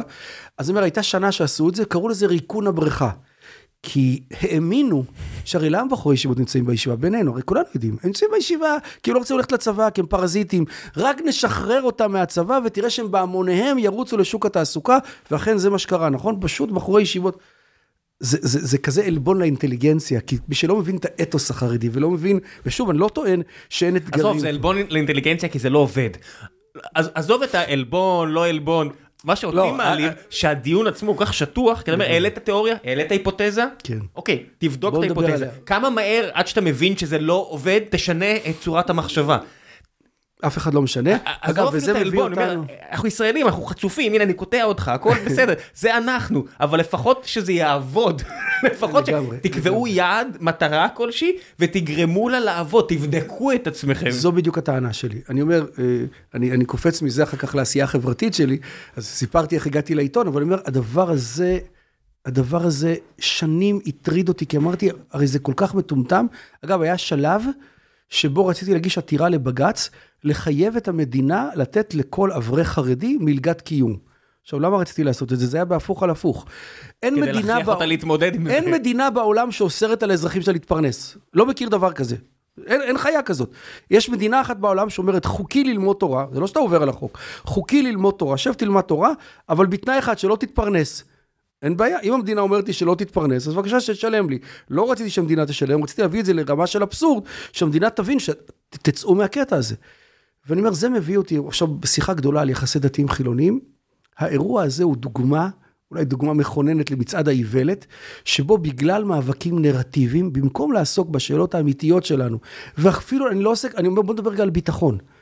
במשך שנים, במקום לעסוק בשאלות מה הם באמת אתגרי הביטחון של ישראל, ואיפה החברה החרדית יכולה לתרום להם, אנחנו מנהלים מאבק על הנרטיב של כן שירות או לא שירות. ואגב, מה שאומרים לחרדים כבר למעלה מעשור, אמרת את זה קודם, למעלה מעשור מתנהל שיח על גיוס חרדים, שאגב, הוא, הוא שיח אמיתי, כשאני שומע, בטח בימים האלה, אבל גם לא בימים האלה, אבא ששולח את הבן שלו, או אימא שולחת את הבת שלה, כן, בסדר? וחלקם, אני אומר, לא מעט מהם, לא רק כאילו מוכנים לוותר על זמן משמעותי מהחיים לטובת שירות, אלא גם חלקם מוכנים גם לעשות תפקידים שמסכנים את עצמם.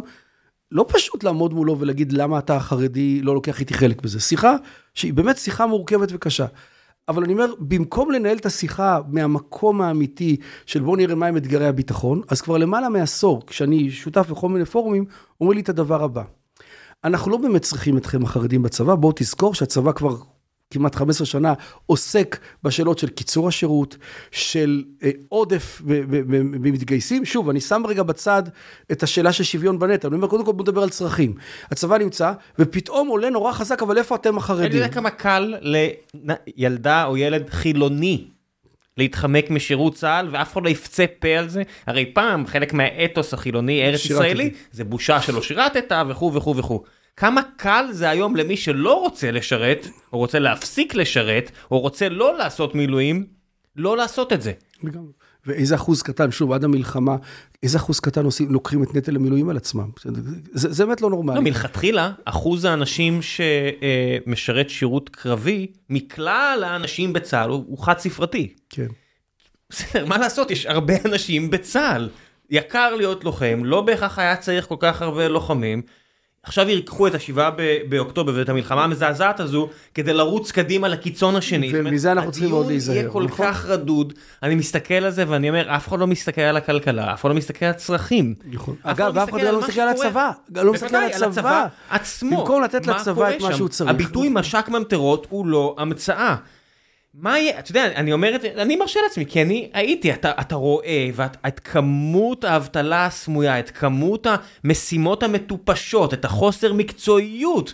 זאת אומרת, אבל אף אחד לא מוכן לאתגר את הפרדיגמה. זה פרה קדושה שאסור לדבר עליה. אסור לדבר, בדיוק, אסור לאתגר את הפרדיגמה, ואני אומר, הזכרת את עופר שלח, יש אנשים שמנסים לאתגר את הפרדיגמה, אבל בדיוק זה מה שהם מביאים לשיח. כי אני אומר עוד פעם, בשיח, אחת הסיבות שאי אפשר לאתגר את הפרדיגמה, כי זה נותן הרבה מאוד תחמושת למאבק חרדי-חילוני. זאת אומרת, אני הייתי בצבא ואתם לא הייתם בצבא. וזאת שיחה נרטיבית, זאת לא שיחה... ואז... זו שיחה של אגו. שיחה של אגו, זה גם המדיום קובע.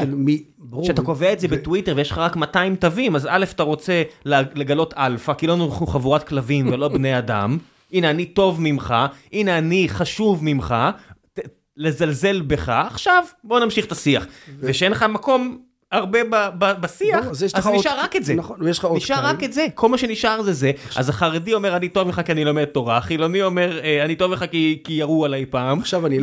עכשיו אני אלך ליותר מזה, אז אני אומר, קודם כל, השיח מול החרדים, ואני שנים טענתי את זה, אמרתי את זה גם כשנפגשתי עם בכירים בצבא וגם אה, גורמים אחרים, אמרתי, מעולם, אבל מעולם לא התנהל שיח מול ההנהגה הרבנית על השאלות על אתגרי ביטחון ישראל.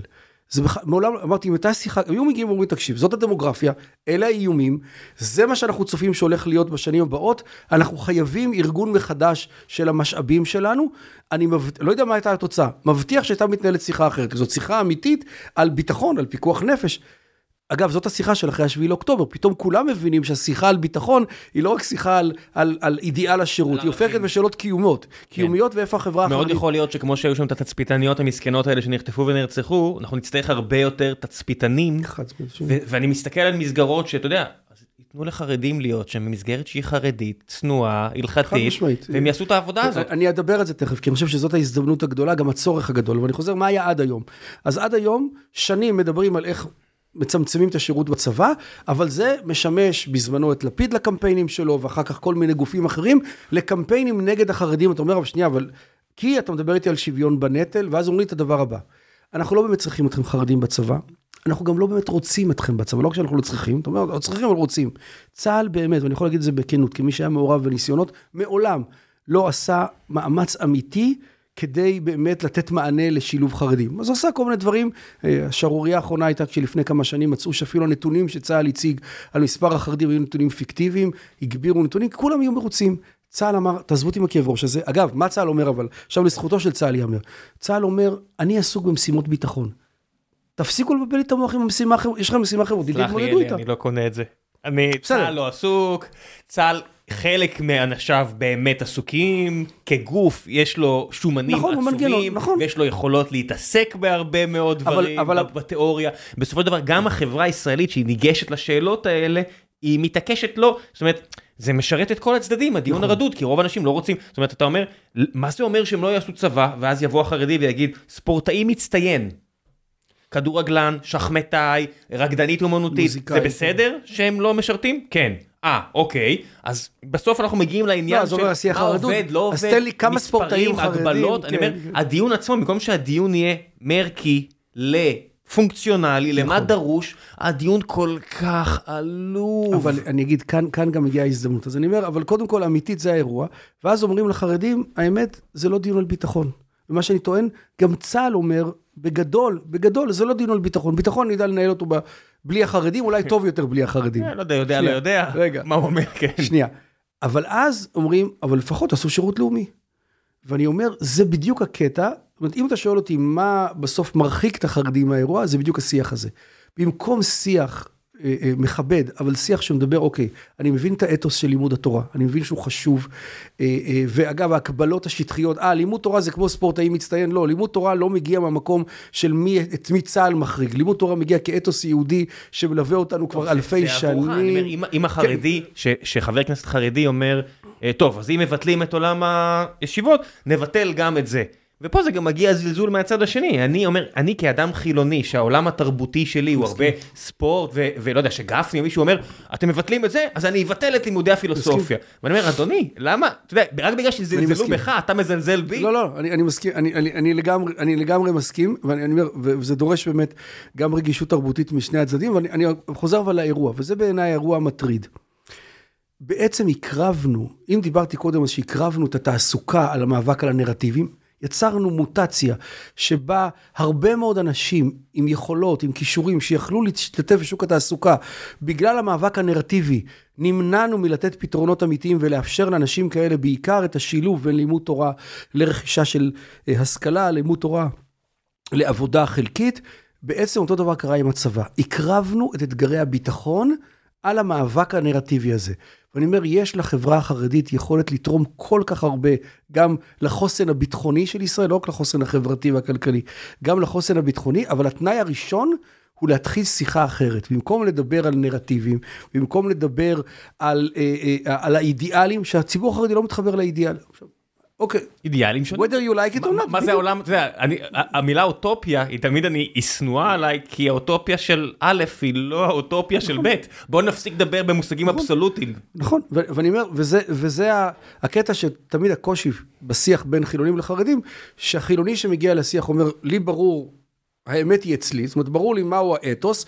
עכשיו, בוא נראה איפה אתם החרדים יכולים להתקרב אלינו. להשתלב אצלי. להשתלב אצלי, והחרדי אומר, לי ברור, לי יש, אני סוחב איתי אתוס יהודי, בואו בוא, בוא, בוא תצטרפו לישיבות, כן, גפני אמר את זה בהקצנה וזה עצבן את כולם, אבל כאילו מה שהוא ניסה להגיד, לא הבנתי, יש פה שני אתוסים, אגב, צריך לזכור, מדינת ישראל נוצרה כשהיו בה שתי קבוצות, כמו שהזכרתי, לפחות המשפחה שלי מגיעה כדי להקים תורה בארץ ישראל, זה האתוס הציוני שלה היה, שחייבים להמשיך, וארץ ישראל צריכה להיות מרכז של תורה, היא באמת הפכה להיות המרכז התורה הגדול בעולם, הרבה מאוד גם בזכות מדינת ישראל.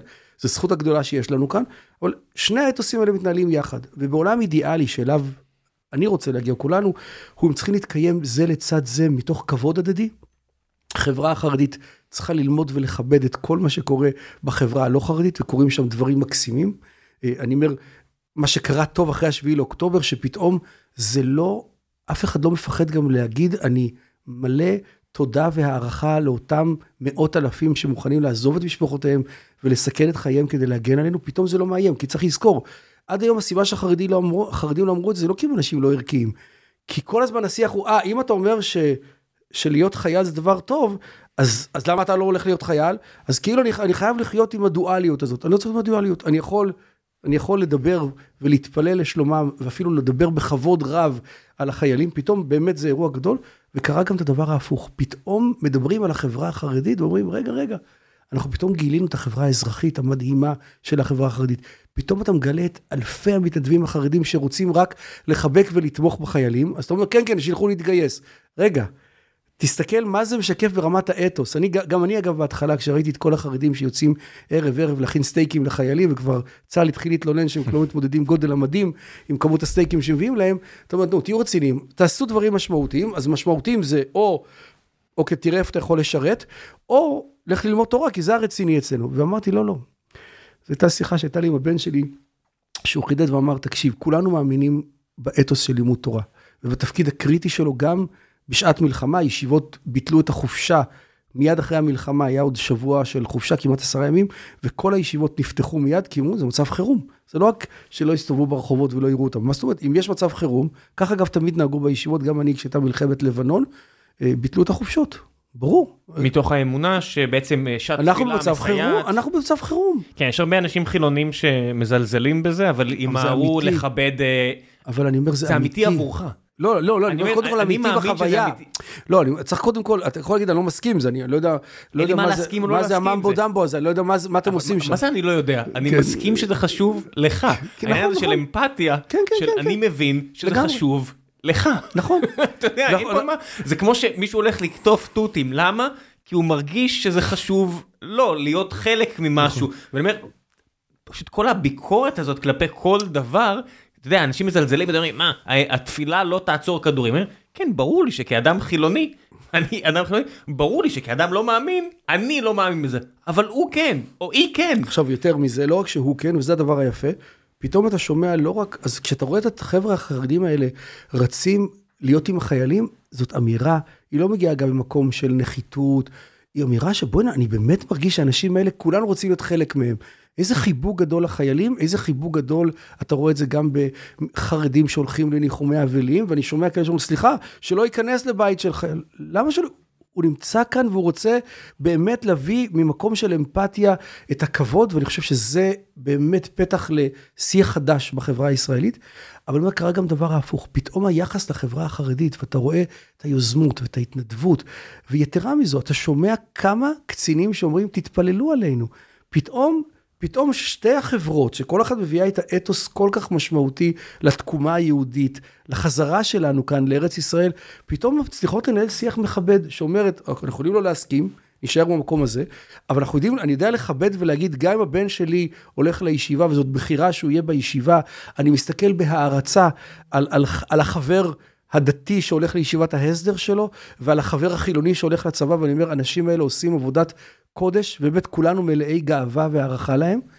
ואני רואה מהצד השני שאנשים שאומרים, תקשיב, אני רואה את הבחורי ישיבה האלה, ואני אומר, אוקיי, בתוך עם צריכים גם רוח. האנשים האלה, לכן אמרתי, זה לא רק שאתם מאמינים. לא מעט מהלוחמים, אני, אני ראיתי רק, רק בכמה כמה תמונות של הנופלים, כמות האנשים האמוניים שנמצאים היום ביחידות הקרביות, והאחוז היחסי שלהם בקרב הנופלים, הוא מטורף. אני מדבר על, על, על בני ההתנחלויות. ישיבת ירוחם איבדה כבר חמישה תלמידים. אתה רואה תלמידי ישיבות, אלה ודאי מצפים ולראות את התלמידי ישיבות שיושבים ומתפללים ולומדים עליהם. ואני חושב שזה פתח לשיח חדש בחברה הישראלית. כי מרגע שאני, אני אומר שוב, במקום מאבק על נרטיבים, נתחיל באמת לזקק ולדבר על שאלות הביטחון. וזאת התרומה שהחברה החרדית יכולה להביא גם לדיון על הצבא. כן, זה, זה עניין של הכבוד ואמפתיה ואיתו אני מסכים לגמרי, ובצד השני יש את העניין של הכלכלה, שאני אומר בסופו של דבר, כלכלה זה כבר משהו הרבה יותר מדויק. יש שירותים שנצרכים, אם אין, אם אין מי שיציע אותם בארץ, צריך להביא אנשים מבחוץ, אם המחיר של האנשים האלה מבחוץ כדי לעשות אותם עולה, מה ההשפעה של זה, זאת אומרת, כלכלה זה כבר שיח אחר לגמרי, בשיח של הכבוד והאמפתיה, אני לגמרי לגמרי לגמרי לא. מסכים איתך במאה אחוז. הדברים היחידים שאני רואה את עצמי שאני עדיין אה, אה, יש לי אה, קצת השגות לגביהם זה לא בהכרח אה, איתך אה, אלא עם אנשים אחרים זה ההגבלה הזאת רק ליהודים. זאת אומרת כי כשאתה רואה גם אם אתה רואה את רשימת הנופלים מבין חיילי צה"ל מבין אחרים אז גם לא כולם יהודים.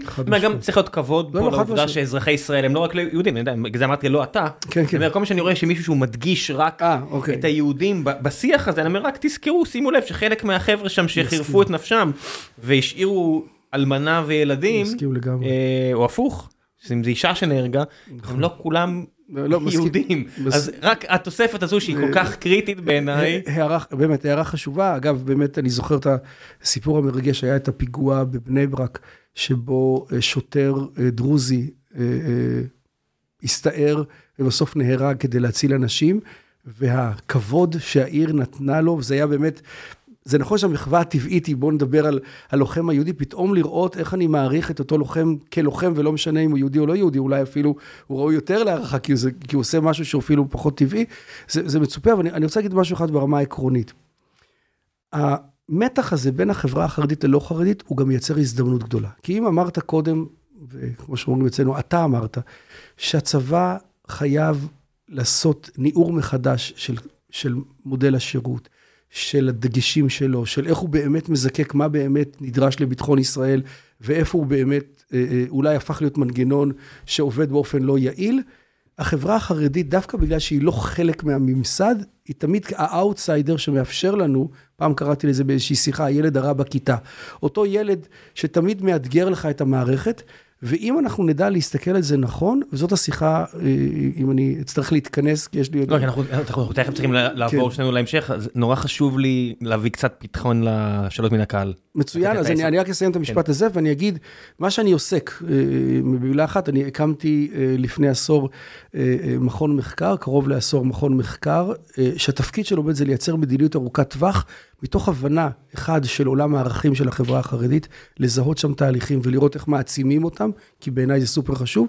מצד שני, כמו שאתה אמרת, לראות את תמונת המקרו של מדינת ישראל, להבין איפה הצרכים, ואני אומר, ביום שהחברה החרדית נוכל להסיר את החסמים האלה, וזה המאמץ שאנחנו עושים, ולנהל שיח אמיתי, ענייני, על פתר, שיח של פתרונות, שיח של ווין ווין, אני חושב שדיברנו בתחילת השיחה על העלייה הרוסית ששינתה את הכלכלה, העלייה הבאה של מדינת ישראל צריכה להיות העלייה החרדית. ברגע שהחברה החרדית לא תרגיש מאוימת, והיא באמת תרגיש שהיא רצויה, והיא יכולה לקחת חלק בלי שהיא צריכה לוותר על ערכים, אני חושב שאנחנו נראה כאן פריצה גדולה של טאלנט ושל אה, תרומה כלכלית גדולה. כן, בוא נעשה קצת שאלות מן הקהל, חלק מהשאלות הגיעו אה, גם מתוך החברה החרדית והחברה הדתית, אנשים שקצת חוששים אה, לציין את שמם, אז אני רוצה גם לתת להם אה, מקום. מאזין אנונימי שואל, הוא נורא לקח ללב את מה שהרב לנדאו אמר, נורא פגע בו, והוא שואל על דעתך, זאת אומרת, אם, אם אתה יכול להתבטא על זה. א', אני הייתי מאוד מוטרד מהפרסום הזה. אה, אבל בעיקר הביקורת שלי, הקשבתי לזה אתמול עם הבן שלי פעם נוספת. ואני רוצה לחלק את זה לשניים. אתה מכיר את האיש השואל? מכיר היטב את ארז, כן. מכיר היטב את ארז, ואני חושב שארז, ואני אומר את זה גם בשידור, עושה טעות פטאלית. ארז הוא, הוא מלא בכוונות טובות. באמת, הוא, הוא הגיע איש... גם לישיבת חברון, ראיתי. כן, כן, כן, כן, כן, הוא מלא בכוונות טובות, הוא איש באמת, איש עשייה ואיש איש רוח. אבל הוא ממש פיל בחנות חרסינה. לבוא לבית המדרש בישיבת חברון, זאת הדרך להשיג בדיוק את המטרה ההפוכה מהמטרה הטובה שהוא רוצה. לבוא לרב דוב לנדו, והוא בא אליו מתוך הרבה מאוד כבוד, ולהוציא סרטון, זה, זה לא שיח של חרשים, זה שיח של מאדים ונוגה. הרב לנדו דיבר שוב ושוב, כמו שהוא מדבר בבית המדרש, על הערך של לימוד תורה. ראו את הכאב הגדול שהוא דיבר עליו, כשהוא דיבר על החטופים. באמת, האיש, האיש הזה לא ישן בלילה מדאגה ומאמפתיה, ואתה מוצ... מנסה להוציא ממנו סיסמאות בשיח הישראלי, וזה לא מתכתב. אז אני, א', נורא רוצה להגיד, התיווך הזה, אולי, אולי אני חושב שהיתרון שלי בשיחות האלה, אני חושב כמו הרב לנדו באופן, ברמה המהותית. אני חושב שלימוד תורה הוא קריטי, הרבה יותר קריטי מאשר שאלה אם נצליח בקרב הזה בסג'איה או לא. הוא שאלה הרבה יותר גדולה של העתיד של העם היהודי, האם יש לנו עתיד בלי שנבטיח את ההמשך והרציפות של התורה ושל ההלכה. ברור לך שהדבר הזה שאמרת עכשיו אה, יצרו מאוד אה, לאנשים, כן? לא, לכן אמרתי, אני, אני חורג שנייה מהקרב בסג'איה, ואני אומר, לא רק שאני חושב שלימוד תורה ותפילה, ואני מאמין בכל ליבי, הוא קריטי כחלק מזה שאנחנו רוצים להתפלל לשלומם של אותם אנשים אה, שמוסרים את נפשם. אני אומר, בראייה היסטורית, אי אפשר למדוד שאלה של אתוס בשאלה של מה צריך מחר בבוקר, ובוויכוח הזה של מה יבנה את העתיד של העם היהודי. האם זה שנהיה אומת הייטק ונהיה חברה משגשגת כלכלית, מה שעשינו כאן בהצלחה גדולה. וצריך לזכור, בשנה האחרונה החברה הישראלית עברה משבר. והמשבר בעיניי הרבה יותר עמוק מהוויכוח הפוליטי. עוברת. עוברת. כן, לא, אבל המלחמה הגיעה על רקע המשבר הקשה שהיא עוברת. המשבר הזה עדיין לא... לא... וצריך לזכור כן. שלא נתבלבל, הוא לא משבר על רפורמה כזאת או על רפורמה אחרת. הוא משבר שנגע בשאלות היסוד של אחרי 75 שנה, לאן אנחנו הולכים מכאן בעוד 75 שנה. עכשיו, הרבה מאוד גורמים לקחו על זה טרמפ, אבל זה שיח אמיתי שמתנהל, מהו העתיד של העם היהודי. אומר הרב לנדו, התפקיד שלי, אני, יש הרבה דברים חשובים, יש הרבה דברים שאני אעשה אותם, גם יגידו לי תודה. התפקיד שלי זה להבטיח שהאתוס הזה, שהוא לא מובן מאליו, לבוא לישיבת חברון ולראות בשעה אחת בלילה למעלה מאלף בחורים מתוך אלף שבע מאות, שעדיין לומדים בבית המדרש בהתלהבות, כשאף אחד לא דורש את זה מהם, זה אתוס. והוא אומר, אני עוסק באתוס בראייה לטווח ארוך, אני מוטרד שאין מי שיודע לתווך את זה טוב, ולכן ארז עושה טעות גדולה כשהוא מנסה, הרי זה, זה סתם מאמרי מאמץ שלא יגיע לשום מקום, אבל זה בסך הכל בסוף מוציא כותרות שלא גורמות לא לחברה החרדית להעריך יותר את הצד השני, ולא לצד השני להעריך את החברה החרדית. אה, רות בן שלום אה, שואלת, מי נכנס לנעליו של הרב גרשון אדלשטיין? אה, הציבור הליטאי נראה כשמקצין בהתנגדות לגיוס לצה"ל. אמ, אז אני אחלק לשתיים. א', מי נכנס לנעליו? כבר הרב גרשון אדלשטיין נכנס לנעליים אה, שהיו גדולות יותר. יש איזשהו תהליך של פיחות, אה, גדולות לא במובן שמי יותר גדול ממי, אלא ברמה של, אה, של מנהיגות. המנהיג הכריזמטי הגדול שהיה לנו זה היה הרב שך, שדיברתי עליו. אחריו הייתה הייתה פיחות במנהיגות, ומה שקורה כרגע, יש משבר מנהיגות. אה, אה, אין, אין כיום... בציבור מנהיג... הליטאי, למי שלא... בציבור הליטאי. אגב, הציבורים האחרים, לכל חצר יש את המנהיג שלה. כן, כי יש דיבורים היום... על אה, חצרות הרבה יותר קטנות. נכון, אבל אין היום מושל בכיפה, אין היום מנהיג שבעצם מנהיג את כלל היהדות החרדית. בתוך הציבור הליטאי יש כמה קולות, הרב לנדו והרב משה הלל הירש וכמה רבנים אחרים. יש לזה חסרונות ויש לזה גם יתרונות, כי זה באמת מאפשר, בוא נגיד, המונוליטיות הזאת, שבו יש מנהיג אחד, אגב, זה לא חיסרון שיש מנהיג אחד. אני זוכר מהתנ"ך שהתנ"ך לא מת על מלך. יפה, אז אני אומר, המונוליטיות שיש מנהיג אחד, שזה אירוע אחד, אבל גרוע יותר, ומה שקרה בהרבה מקרים, שלא רק שהיה מנהיג אחד, שהוא תמיד גדול בתורה, הייתה גם חצר פוליטית שידעה לנצל את זה כדי להוביל סדר יום, פתאום מאפשר הרבה יותר לקהילות שונות, וזה אגב מודל יותר קלאסי, שלכל אחד עשה לך רב, לכל קהילה יש את הרב שלה. בעיניי זה מאפשר הרבה יותר שיח אה, אה, פלורליסטי במובן החרדי, דהיינו, אפשרות לקולות שונים ולזרמים שונים להישמע. כן, זה הבעיה, כשיש... אה... מלוכה, ואני עושה פה איזושהי אה, שאלה מעולמות אחרים, שנגיד איציק רומבה היה כאן, והוא אמר, שאלתי אותו איך דברים מוכרעים באיזה שנוגע לאיזושהי שאלה, אז הוא אמר, מועצת גדולי התורה מחליטה. אמרתי לו, תקשיב, אני לא חי בעולם הזה. מה זה אומר מועצת גדולי התורה? הוא אומר, אה, דרעי. לא, הוא היה נראה לו כל כך ברור שאני מבין את הרמיזות. נכון. והוא אמר, אה, לא, זה דרעי מחליט. נכון. שיש כזה ריכוז של כוח בשם משהו אחר.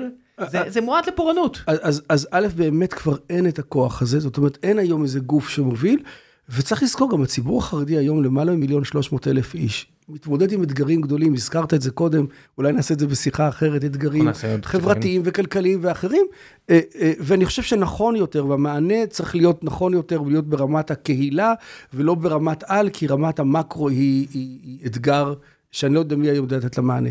גיא הורוביץ, נעשה עוד שתי שאלות ונסיים, ואתה צריך לרוץ. גיא הורוביץ אה, שואל, לאורך השנים משפחה היה אה, במוקד של כמה סערות ציבוריות, בגלל שהיה ליברלי מדי, אני זוכר ספציפית מקרה שבו רבנים הורו לתלמידים שלהם להוציא אותו מתיבות הדואר של המנויים.